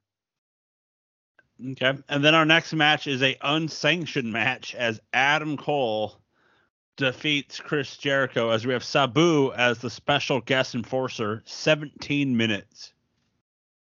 Yeah, here's where we run into some issues. Um, let's see. I liked a lot of the match. I I admit I got a perverse kick out of Sabu just immediately almost jumping through a table for no reason. Um, but it could have been done better. I didn't like certain parts of it I didn't like this match, to be honest, at all. at all. At at all, I didn't either. I can't. Well, yeah. I'm, oh, uh, trust me. I, I want to hear. I, I it's just sluggish. It's just the idea of first off, Sabu. It was just funny because it looked like he slipped and he just went through the table. Like that was the planned spot, but he was just like, you know, Well, hell, that was half of his prime. oh, I know that, but I'm just saying, like, but you know, he was doing this one for all the juggalos and juggalettes and you know, whoop whoop.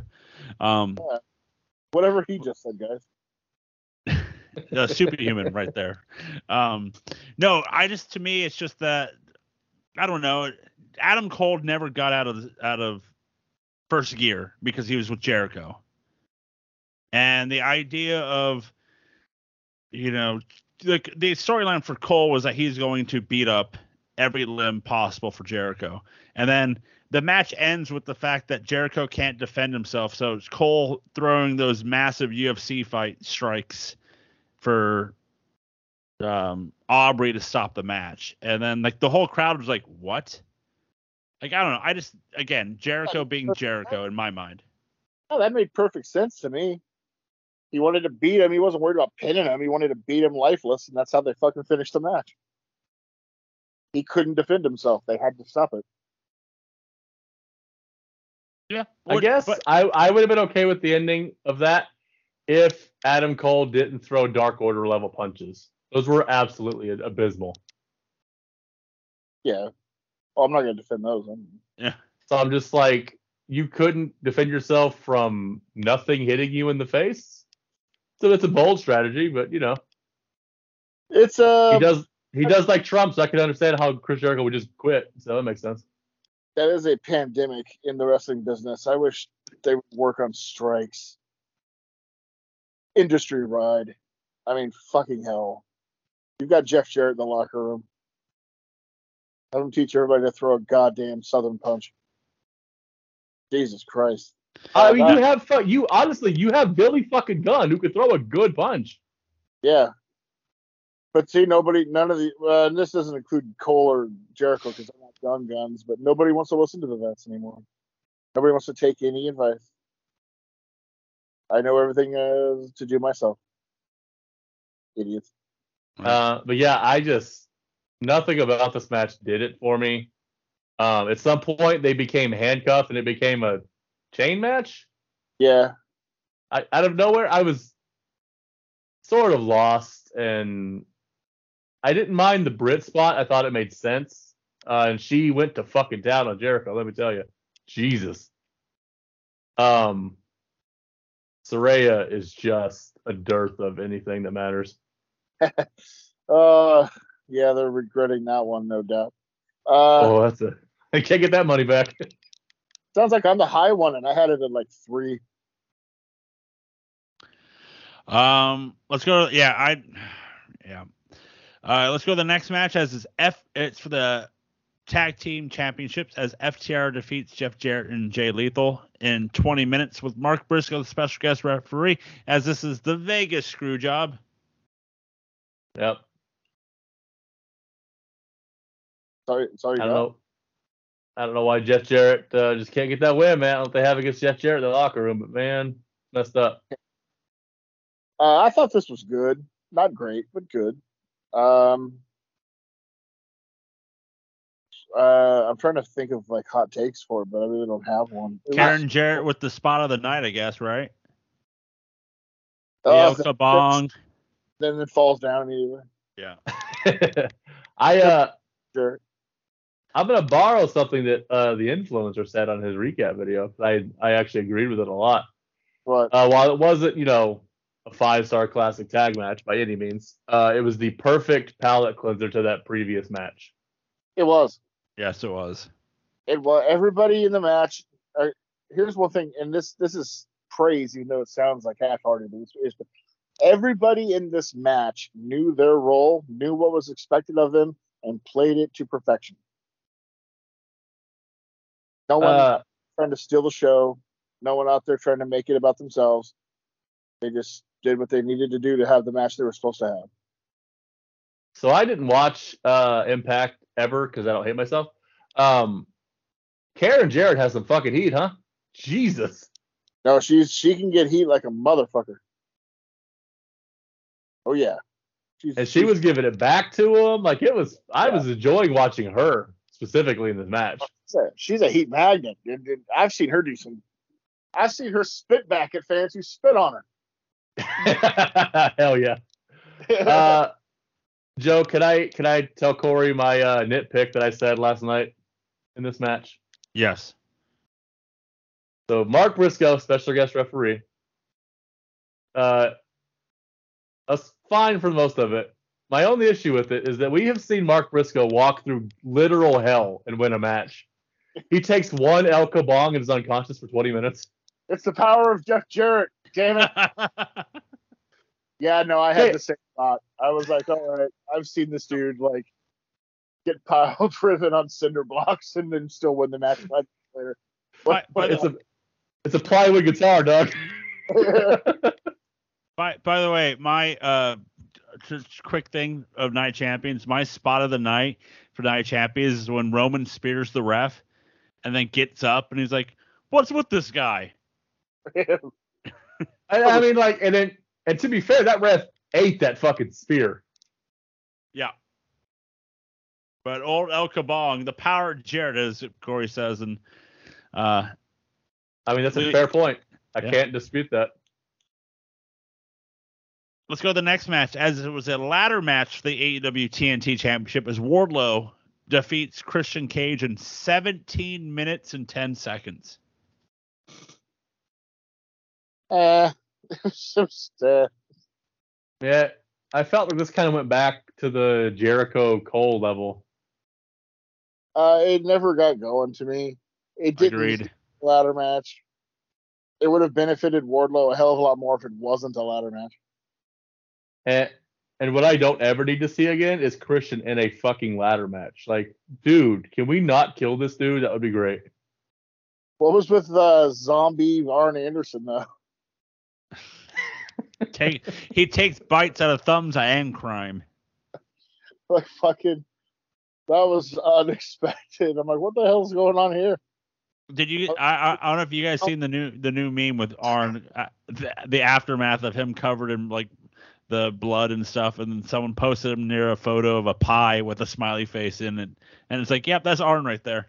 Oh, that's rude. That's so- That's so Uh, mean. Yeah, I mean there was some dangerous spots in here to be sure, but eh, that's We whatever. thought we we thought Wardlow there might have been something wrong with him when he did the the That lucha jump. libre move of jump from the top rope onto the ca- onto the breaks the ladder. ladder. yeah breaks the ladder and then we're like uh oh did something happen to him And just having somebody who looks like Wardlow do like Jeff Hardy moves takes away the entire point of Wardlow. Exactly. Just because you can do them doesn't mean you should. I want to see him fucking just annihilate people. Just fucking beat him with his brute strength and badassery. That's what you They- not this. They have completely fucked Wardlow since Double or Nothing last year, and I don't understand how something was given to you on the silver platter and you can just bubble it like this. Yeah, no, I, I'm not. I have no answer for that. Hopefully, Because like, I hate, I really am growing to dislike day by day the Orange Cassidy thing. You're right when you say that his title means a fuck ton more than a TNT title. At this point, they need to get it the fuck away from Wardlow. See, I've gone the complete opposite. Ironically, on that, I'm way more into Orange Cassidy now. I buy it. I get it. I get the whole stocking thing. But yes, I, I'd be fine if Wardlow just went to WWE. I'd be fine. Whatever. So so would they. Turns out. Yeah, let let him go. but yeah Yeah. with him doing the hardy moves by him that big and strong like him like him doing the swanton off the ladder in the aisleway and kind of doing a jeff-esque of just missing the first table and going through the second one He can't talk shit, so he'll get he'll get over great in. WWE. Yeah, and then the uh, the spot of Arn pushing Christian off the ladder and Wardlow catches him and then power bombs him was cool. But Booble was said it w- would have been a lot cooler if it like one motion, you know, if they were able to do that. But hard to See, like rely, I, pal. I didn't hate Jericho and Cole as much as you guys did. So for me, this is the first like miss of the night. Where I was just like, eh, okay, I get it. That match wasn't perfect, the second one, but this one just felt unneeded to me. Uh, that's kind of one. Unneeded. Okay. Yeah. Then we go from that to our next match, the AEW Women's World Championship, as Toni Storm defeats Jamie Hayter in three minutes and five seconds. Coming into the show, Hayter was legitimately hurt, so they do the whole the Outcast beat her up before the match. So, and just the idea of I love it. I Yeah? loved everything. Fuck yes. How could you not? She's legitimately hurt and can't really work. So you need to get the belt off her somehow. So you do the beat down, the interference. It makes her look strong. Well, she still loses because she's gonna have to take time off. Yeah, what's not to like about this? Plus, the storyline now is picture perfect. You take the belt off her, she gets rehabbed, and then hey, the British girl wins it back at Wembley. Makes all the sense in the world. This is perfect. Uh, I like. I sort of, I halfway agree with you, Corey. I, uh, I think that would be a great plan. Except the Thunder Rosa just came back, so that's for sure gonna. She's for sure gonna beat Toni Storm. That's for sure gonna happen. Uh, and I, I like the idea of it, but I just feel like if she was really that, like, what's the injury? I don't know what the injury is actually. It's the shoulder. Yeah, something So that's okay. torn. I just feel like sh- if you were gonna do that, and you should have, like, she got too many like, like she worked too much for being that seriously hurt. It really should have been more of a beatdown where she got no offense in. Now credit to Jamie Hayter, she is tough as fuck, dude. I loved her performance in this match. I just didn't like the match because it really wasn't a match. Yeah. No, I knew going in it wasn't going to be because the injury was real. About a week out, I was like, oh, you know, they're gonna have to do like a a real quick, like fucking schmoss kind of deal. So I was I do. I prefer this over than just like them making an interim champion or some horse shit. Yeah, that shit Yeah. hopefully is dead because that didn't work at all. I I'm kind of I just wish it went it didn't go as long as it did. Like uh, you know, just it went 305, like maybe Okay. half. Uh, it'd be hard to do anything in a minute and a half, really. Uh, three Yeah. three minutes isn't very long. Rhea Ripley did. I and- disagree, sir. I did. Rhea I Ripley take did care a lot in a minute and a half. Uh, Rhea Ripley did it in a minute and one not too long ago.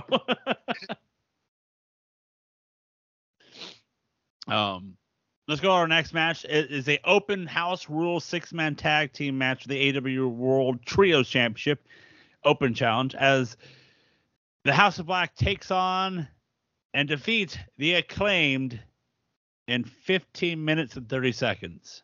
Now I'm gonna guess, based off so far how the good night is gone, you guys hated this too. Uh, I didn't actually. I actually liked it more than I thought I would going into it. Uh, I mean, first of all, the Max Caster rap was, oh my god. How you get away with doing blackface? That Dude. and then getting cucked, getting cucked by uh, a, A kid boy named Dom- Dominic. A boy named Dominic. Ominous, but you're getting cucked by a little boy named Dominic. Um, so that is fucking brilliant. Um, but so because as somebody who doesn't watch a lot of the weekly television, because let's be honest, it's not good. Um, I like I like the the lighting for the House of Black matches. The rules are Got it. weird as shit. They're weird as shit, but I like the theater lighting they do. I think it gives it a different look. Plus, Julia Hart was out there, and that's a big plus. I I don't think the producer liked the tinfoil she had on her nails. No, I so I I didn't mind this match. I think what bothers me is I like the lighting, but I, if you remember the first match they did, it was pitch black. You know, there wasn't the diamond lighting around the into the fans. It's Van Gogh lighting, guys. Van Gogh. Yeah. paint. Uh, I I just I like the pitch pitch black spot the around the Well- lighting. I like this much better. It's more unique looking. Yeah, this reminded me of like um when they would turn the lights down on Nitro for like an NWO promo. Yeah, yeah. I liked, and I also liked the match because I liked the structure. It was just a old school uh, six man tag where they kept one guy in peril forever, used Mhm. um, chicanery to keep him in. It really told the story. Then he gets the hot tag. Billy Gunn goes crazy, but then quickly succumbs to the kick and loses. Um, I really liked the structure of it. So I liked Yeah. it. I mean, to be honest, of everything we've talked about so far, it's like to this point, it's probably my match of the night, to be honest. And- Because Oh, go ahead. One thing we haven't talked about yet is this crowd was fucking trash the whole night. It's And Vegas. Caster at least got them to care. Caster's rap is magnificent, but this was a coming out for Bowens to me, not just on mic, but in ring too. He's really improved. Yeah, yeah. The crowd was horrific. I- Um, the hor- I've always thought Bowens was better than Caster, anyways. In ring, he always was, but he's gotten even better in ring. But he's also, but he's really become like it's funny. Caster does the raps, but Bowens is the promo of the team, Yeah. and that was not the case when they started. Yeah. No, I Bones. You know, he was pretty. He, there, he was. He's been getting a lot better. So You know what it is? He's more comfortable. You can tell he's more comfortable with who he is on TV. Were you saying the lights were too bright for Bowens? Yes, exactly. We need Jeff Mack to tell us about the light situation and how it played a part in the show. Um, I'll let you know now. One, uh, there may he may be coming in August. He is being Jeff Mack way of, I may or may not be. So we don't know yet. We just found out like yesterday. So Jeff Oh. Mack is the Bray Wyatt of No Sell Entertainment. Yes, we don't know what's going on with him. I'm sure you'll find out before I do, and I'll find out three days after he's been here. I'll, I'll keep you informed. uh, our next match is for the AEW TBS Championship as Jade Cargill defeats Taya Valkyrie to be 60 and 0 in 8 minutes and 50 seconds. I'll just do the whole thing. This whole segment can go Thank fuck you. itself. Okay. And then after the match, uh, Mark Sterling says uh, Jade can beat anyone, any place, anytime. And then Kris Statlander comes out and we're having a match. And then Statlander beats Jade, uh, Jade Cargill in 48 seconds. Mhm. Th- Well, let's go. Come on. What's that? This this whole fucking segment can go fuck itself. First of all, Ty Valkyrie should have beat her to begin with, because now you just wasted Ty Valkyrie. Now she is completely irrelevant, like everybody else Jade beats. And you bring back Kris Statlander, who I'm pretty sure is probably already hurt because it's fucking Monday and she probably pulled an ACL pulling her bags to the airport or some shit. She's gonna get hurt. She's not gonna keep this belt, so she's gonna go right back probably to Jade or to Taya Valkyrie, who should have just fucking had it in the first place. And then you could have built to a Taya Kris Statlander match where Kris Statlander probably would have gotten hurt anyways. Fuck this whole segment. Joe. Um, as I as I was talking to good old JR about this, this is a real whole WWE moment right here. With uh, Statlander making the coming out anywhere, any place type stuff. Um, for the match before, I believe you guys, I think Corey, you said you think Valkyrie was going to win because it would help Jade. Probably. I don't remember. I think, I, if I recall, I believe you said that you would you for Valkyrie to win too, I I for sure said Valkyrie was gonna win. to, just to get the streak over with and stuff. Yeah. Oh yeah. And we got And the streak over. Ironically, it's that reason alone right there that I didn't mind this at all. I think Oh, okay. got the streak they they finished the streak in a way that does the least amount of damage to Jade. She still has the aura because she went through an incredibly hard match with Taya. Granted, Taya, look, Jade Cargill's two best matches she's ever had are with Taya, so that should tell you, yeah, she probably should have won this belt. Having said that, they've wanted Statlander forever. That was the plan forever, and they were waiting for her to come back. So I thought, okay, once he started talking anywhere, I, I got what was going on. I was like, oh, they're honky tonk man and this this motherfucker. whole- right? The whole arena did once they started looking at the stage. Yeah. Once he, yeah. Well, th- what do you expect? He's talking about an open challenge anytime, anywhere. Of course, they're gonna look at the stage. yeah. Uh, nah, I didn't mind it because it, it keeps Jade plausible deniability for a heel, especially, is everything in keeping their heat. She won the actually contracted match and wasn't. You could say she wasn't ready, wasn't prepared, all this crap. It's plausible deniability keeps her strong. It makes Statlander over because she has the belt. Taya, it damages Taya a little bit, but then Taya can always get a bit of an attitude, attack Statlander, and then boom, you've got another ready-made match too there. So even in that sense, I don't mind it. Yeah, uh, I would say Booba made the joke because uh, you could have the Valkyrie Statlander because Valkyrie was still out there, and Yeah.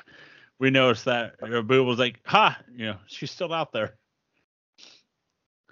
I'm on an island here. I thought this show was much better than everybody else has. Mm, I kind of figured you Yeah. guys would think it sucks because I went online after I watched it and everybody was talking about how it was a terrible show, and I was like, that's not what I watched. It wasn't fucking fantastic, but it wasn't terrible. I think this is the to me. I think this is the worst show. It was still a good show, still a good show, but it's the worst of them all, out of all Yeah. the pay per views they've done. I can think of three that I think are way worse than this. Our next match was a four-way match for the AEW World Championship as MJF defeats Sammy Guevara, Darby Allin, and Jungle Boy Jack Perry in 27 minutes and 50 seconds. Talk about your terrible TV. Not this match, but the whole angle building up to it. Yeah, Um, that was I guess that means MJF isn't a visionary because it was all his idea. Uh, Hmm. well. Maybe they need different pillars too, because this is the thing. Is like Match was fine. Like- I the like match. it, it, it might have been MJF's idea, right, for the build up, but that's fine. But this is also like where like it's not just Tony Khan having the book and not knowing what he's doing. He needs to also learn how to tell people no to their ideas. Like not everybody can just do whatever they want. Sometimes you just need to be like, no. Or if he sees it's not like have the ability to ad lib, like we've we've brought up many examples where he just can't call it audible. When it's three weeks in or four weeks in, and clearly this pillars thing is not building the way they hoped it would. They all hoped it would, and we all did, but it wasn't building that way. They needed to pivot to just pick one of the guys and pivot to a singles match. And so they just made two months of boring ass television and got a they got a good match out of it, but you know the ending was never in doubt. it's the storyline itself that I think sucked. It's you could have done this match and just went about it a different way. Instead of everybody bitching and moaning about their spots and where they were in the car, you just have all three of them just continue to win week after week and get stronger and stronger. And then, hey, we can't decipher a number one contender, so guess what? You have three of them now. Then you can bring up that they happen to be the four pillars, but that's about it. And Yeah. then they're all strong going into it. That's how I would have done it. And it's I can't think of a different title match you could have done at this pay per view. Not everybody if you else. wanted to have all four in them. No. Well, no, I just mean period. Like there's I don't think I can't think of another wrestler to put in here with MJF right now. And every, where, there- where everyone else was on the card, there really wasn't anybody else. Yeah.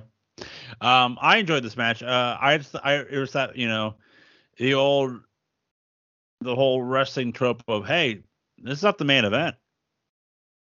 But it's because the, you know, uh, what, three out of five double nothings. It's the chaos match that ends the night. Yeah. This, this is this uh, normal at this pay per view. Yeah. um, but I mean, no, like, I this match didn't deserve to be the main event. I'm fine with it. Yeah. Yeah. Like you even, can't. Even in the presser, MJF mentioned how even he's like us and WWE, the the heavyweight title doesn't have to be always be the main event. Uh, I enjoyed this match. I liked the spot they did when they did the uh, you know the their mentors finisher. Yeah, that was cool. They did a lot of cool spots in this in this match. Um, I feel bad for old Jack Perry there. Uh, before the fucking thing even starts, he just gets his regular old fucking entrance, and then the Yeah. other three all get special goddamn entrances. Uh, yeah, Sammy I'm announces fine with it. Sammy announces that Taya's pregnant. Darby gets the Elvis intro, and then and then MJF gets the chair spot. I was like, uh, you couldn't have thought of something for Jungle Boy too. I mean, fuck, I, right away that just makes one of the four look incredibly less important than the others. Um, visually, that was a bad look to me. Um, I don't know what you would have picked. You could have done something. Fucking hell. Um, He could have swung, you know, uh, swung from a you know vine or something. I mean, sure, don't even Yeah. simple, stupid as that, you could have done something. Fucking hell, he just comes out normal like it's fucking Wednesday. Then the three of them all have special goddamn entrances. Um, it was a really creative four way, and I like the ending too. Even though you knew he would do uh, scum fuckery, uh, it was unique scum fuckery that that MJF. Yeah, that was went fun. Because he, he Yeah, made the like- joke. I don't even know if it was scum fuckery. Like it made sense in the match, and like apparently the match was no DQ. Apparently, so like it was fine within the rules. It wasn't even fuckery. Yeah, uh, remember triple threats, four ways in both companies now. Just no DQ. Just do what you want. yeah. But I like I like the fact he was J- MJF on the the dynamite prior to was doing the like you know who knows Darby I might just beat you with a head over take uh, headlock takeover again And then boom. and then does it again. I love it when they give you the finish, but do it in a way that you don't realize that they're giving you the finish. Yeah. Corey, I have a question. Yeah, I saw I saw this online. Uh, Like I have no problem, but that's MJF's third match this year. No, not really.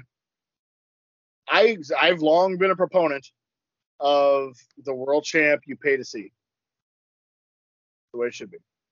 And even Uh, like even, even if he's not world champ, like a big attraction like an MJF, like a Roman, like a Punk, like they shouldn't you shouldn't see them all the fucking time. Yeah, they definitely shouldn't wrestle all the time. Yes, I agree. No, that I've been a proponent of for years. I'm fine if he doesn't. Uh, uh, kind of like I've been fine with Roman, although it's beginning to be a detriment to that company. I think that's a different conversation. Um, yeah, no, keep him special, keep him important. Pay to see him. I'm fine with that. Like I guess my thing is is like he he wrestles so infrequently. How the fuck does he stay like so good in the ring? That's a good question. I mean, I know he did. He wrestled a random Create a Pro event like uh, last week. Yeah.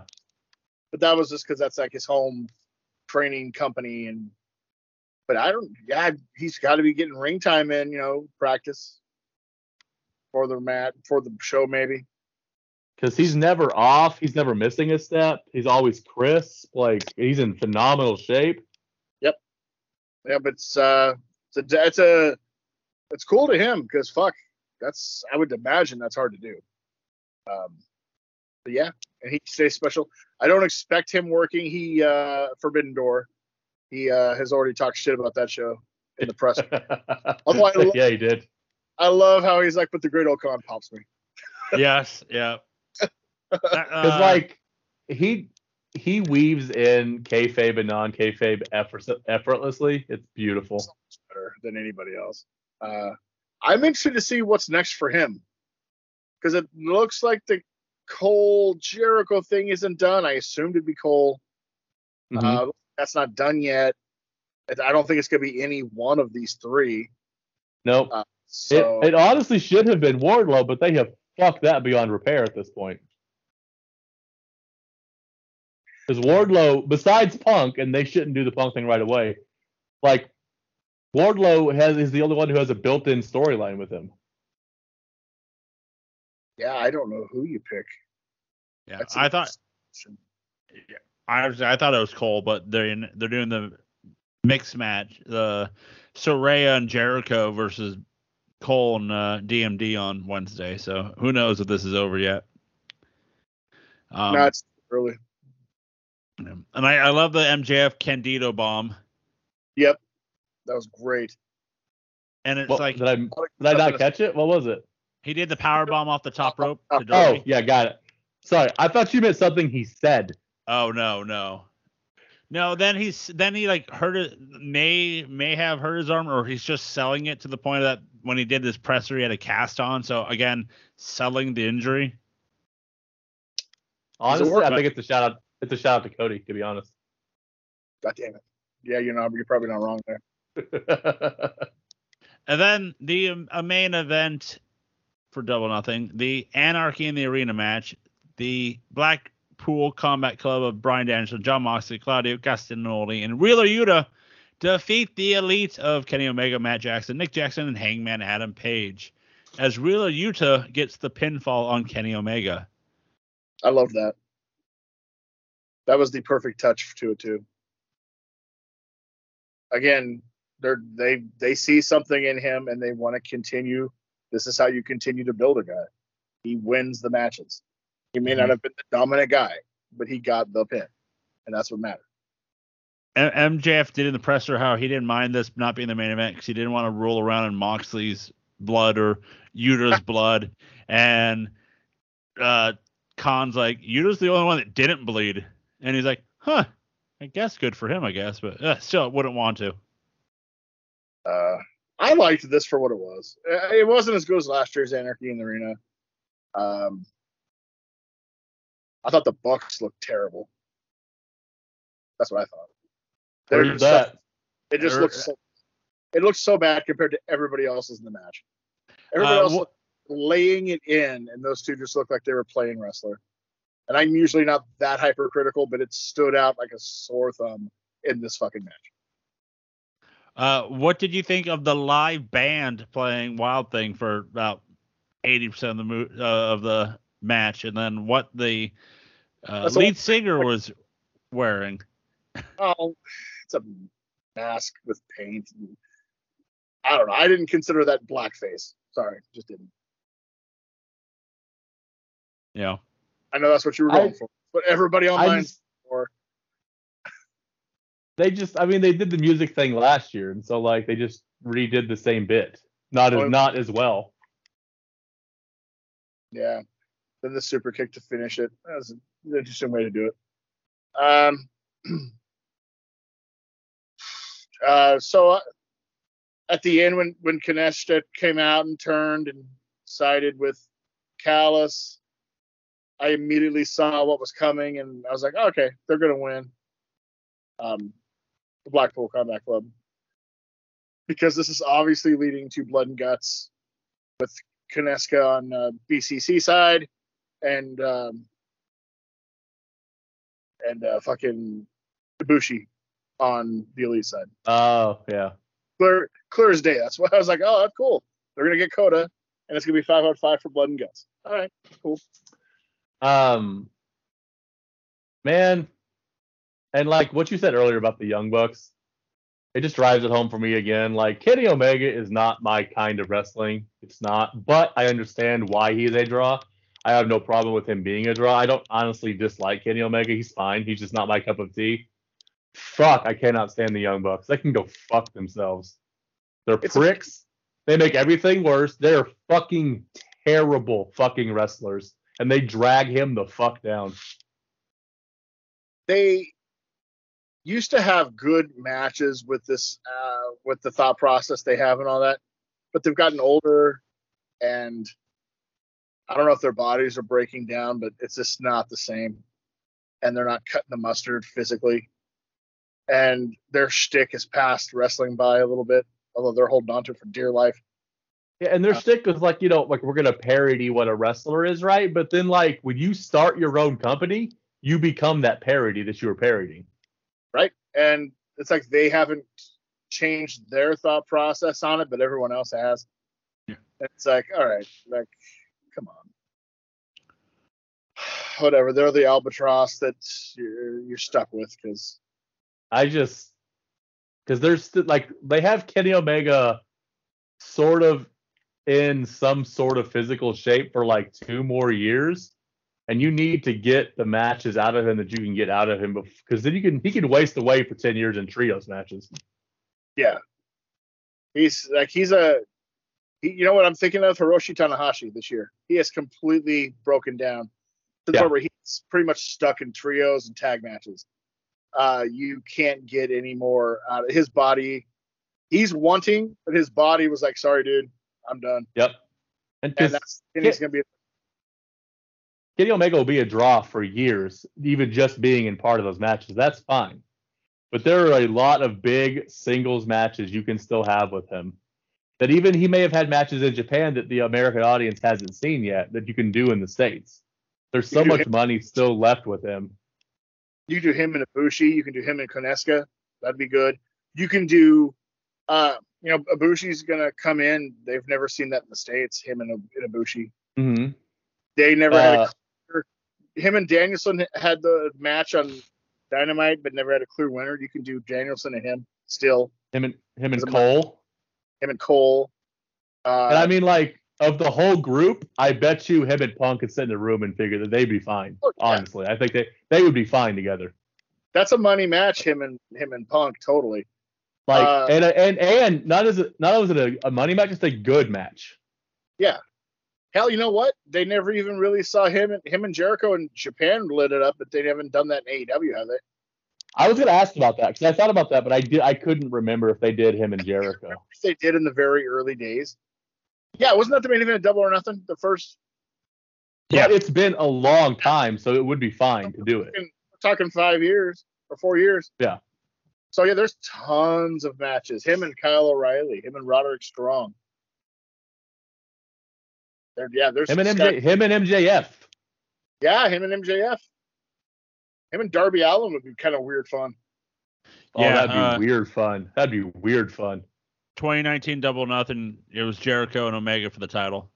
Yeah, that's why. Well, it wasn't for the title. It was just a match. They didn't have the title at the time. Oh, oh, it was to be in the match at the All Out. Yeah, yeah, yeah. So yeah, there's lots you can do with him. Like, like get through this blood and guts thing and then do something with him. Not to mention the inevitable rematch with him and Ospreay from Japan this year, which was fucking awesome. Yep. Um, might be at Forbidden King, Forbidden Door. I was gonna ask or- Forbidden Door maybe.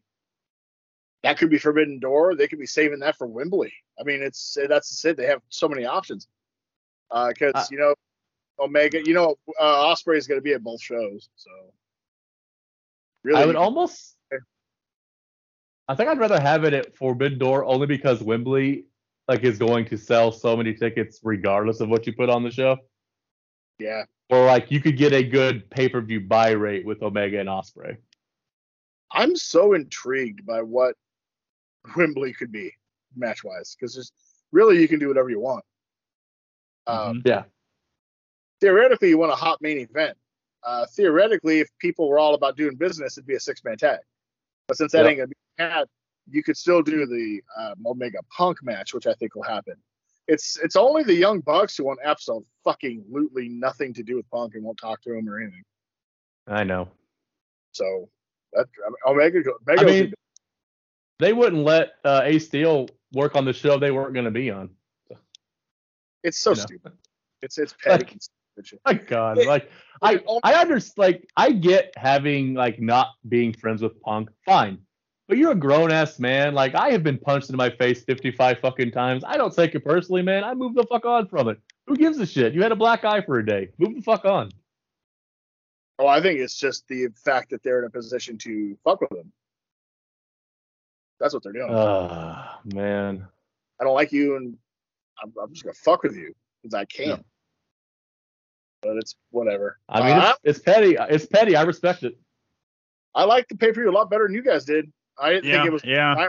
Yeah, I think it's somewhere I- in the middle. I'm with the online people. I thought it was their worst pay per view. I disliked most of it.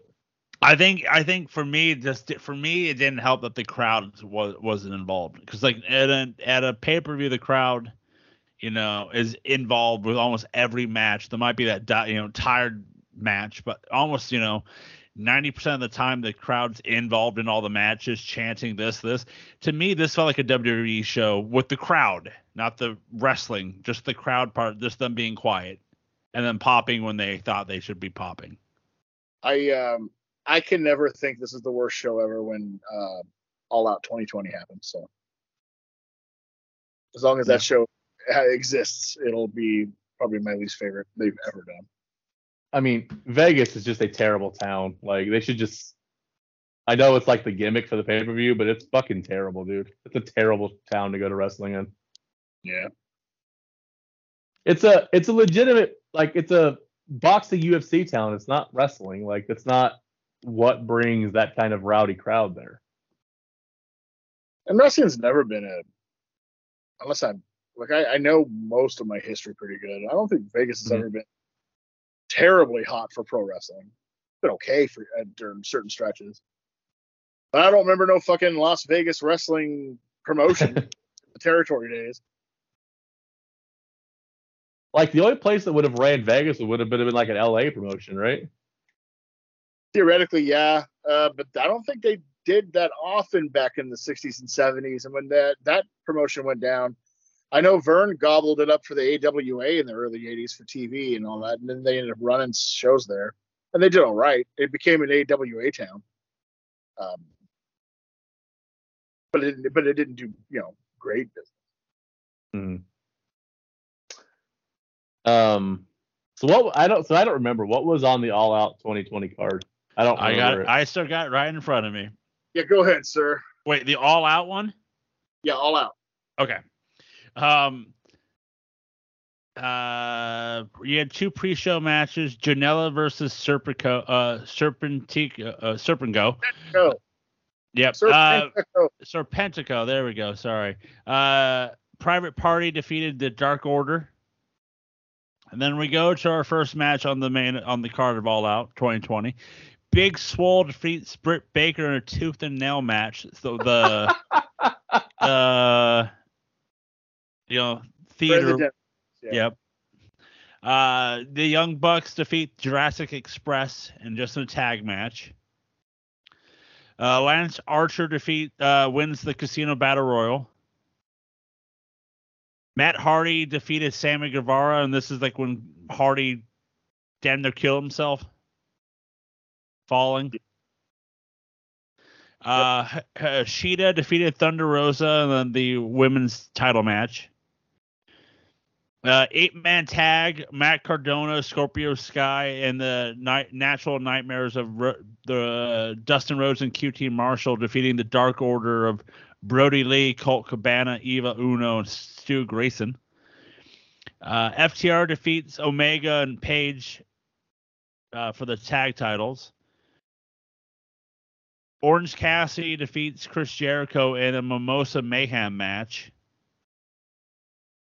And then the main event was Moxley defeating MJF and for the title with the title on the line, and Moxley could not use the finisher. Paradigm shift. Also known as the pay per view that was in such sweltering heat that uh, everybody wrestled like they were in fucking quicksand. Well, that was the one in Jacksonville, right? Because it's pandemic. Yes. Yep. That sounds pretty brutal. Not gonna lie, I don't remember It- it, but it It sounds was, brutal. well, once once I saw the first match, I was like, oh yeah. This That's might this this might just- not yeah. All out may be the worst pay per view. that's easily worse than what was on last night. That, Yeah, my- that that's You, you, you know, you might change my mind. Just seeing the big swole Britt match, I'm like, oh yeah, this was that night. Yeah, yeah, I can yeah. accept I can accept second worst, but Yeah, I can't accept okay. worst. I, I, will, that- I will make I will make last night second worst. Okay. oh. Well, we had homework before we uh, end the show. As uh, Mr. Booble, what did you pick for us last week? I took us to the year 2008 to the Rose Garden in scenic Portland, Oregon. Although Seattle's a better town. Uh, we went to to No Mercy. We watched Chris Jericho take on uh, blanking on a name, Shawn Michaels in a ladder match. Blank, blanking on that name. Okay. Uh, yeah, uh, you know, awesome, great match. Fucking five stars. Love this match. Um, Jericho was in rare form that year. This is the best feud of the year easily. Um, this match knocks out Jericho's teeth. Fucking, oh, everything about this match is fucking awesome. I so I had never. So actually, I'm gonna go last, Joe. Uh, Okay. you went, you attended in person, I believe, right? I did attend this. This was my first ever wrestling event that I went to. And just, you know, I still get it every time I walk into an arena and just like the, you know, the the chills, the goosebump chills, like, oh, here we go. And then it's like you see the stage and you're like, okay, here we I'm actually at the show. And then overall, to be honest, the the pay-per-view itself isn't that bad. Um but no, the ladder match was is you know five stars. It's fantastic. But I had a fun time. I tried to see if I can point myself out. I think you can see me, but I have to like you know, where's Waldo at when they do like the wide shot or in the very beginning with the belts hanging. That's when you can maybe spot me. But again, that's like a where's Waldo. Damn. So for me, I had never seen this match. Um, I had heard about it, and I can't. I'm not gonna say I disliked the match, I liked it, but for me, it felt kind of just like a middle of the road ladder match. I didn't really see anything in it like that was great. I remember the feud. I me- I know the feud is incredible. It's such a phenomenal feud, but I feel like they had better matches than this. I just wasn't as into this as I thought I would be. They did have better matches in this. This was the culmination after it was already kind of done. They just milked one more for a title match as Jericho had the belt now. Um, and but but they played the ladder match to the feud instead of the feud to the ladder match. Like it was personal, and they didn't do a lot of high spots for the sake of high spots because it's a ladder match. It just happened to be a ladder match, and these two were going to kill each other somehow to get the belt. And that's what I was going to bring up. Is like they just didn't do crazy high spot bumps. They used the ladder as an actual weapon, the way Shawn and Razor did in the first ladder match. Yeah, which is probably why I like it so much. I, I get tired of the nonstop crash, boom, bang uh, ladder matches where it's just let's just do the next high spot. Oh, wait, hold on, we're starting this high spot over here while you're still doing that high spot over there. Calm down. Um, that happens in wrestling the last 20 years. Uh, I give Edge and Christian Hardy's and Dudley's credit, but also some of the blame for the last Yeah. 20 years.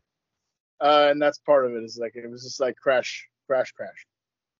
But yeah, no, I, liked it. Uh, This is one of the, classics, and then the first Oregon show I had not gone to. That's 2000. Oh, oh, Because I let me like because I the the because we had Big Show versus Undertaker. We had I think a really good Triple H Jeff Hardy match. That's a really good match. That is. Um, Batista- Batista, Little Batista, yeah, and JBL retires. No, that's WrestleMania six months. Oh later. no, no, no, no, no. Hang on. Rey Mysterio versus Kane. that doesn't sound great. It was okay. wasn't like Matt nothing. Hardy and uh, Mark Henry to start the night for the ECW. Yeah. title. uh, Yeah, this is where JBL gets mad, but he still made money in the stock offer, so he doesn't care that he lost. oh, six- okay.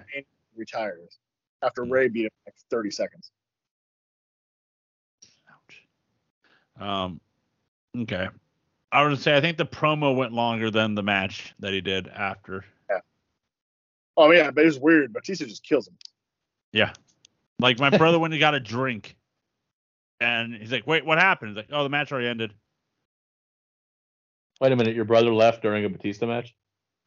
How Uh, he left for he he uh he left for JBL. But no, I thoroughly enjoyed that that that the whole cart night was awesome. So, um, so I have a match in mind that I saw on the interwebs. I was like, you know what, I want this, but I don't know what year, don't know where from. So this is where I need Corey's help because I don't know if it's that's a good match. They might had other good matches. I don't know yet. So right. Corey, Yeah.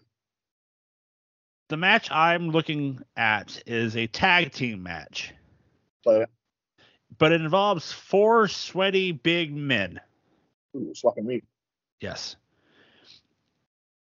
Vader and Bam Bam Bigelow taking on Doom. Oh. Okay. Hold I on saw one on YouTube, and there's one, and it's like a 20 minute video. Yeah, give me just a second here. Because I, because I saw that, I was like, okay, I want the good one if they had multiple matches. That's How did you come across this video? It came, it was on Twitter. Like somebody just posted a, like a highlight film of this, and I was like, I kind of want to see this match. hell yeah. So, and also Corey has to give us the verification on where it's at. If it's on the, you know, That's the. I'll get something after after I'm done looking. Uh, okay. Because I So- saw it on so while he- YouTube. Joe, while he's looking, uh, did Yeah. you consider anything else? Uh, I have.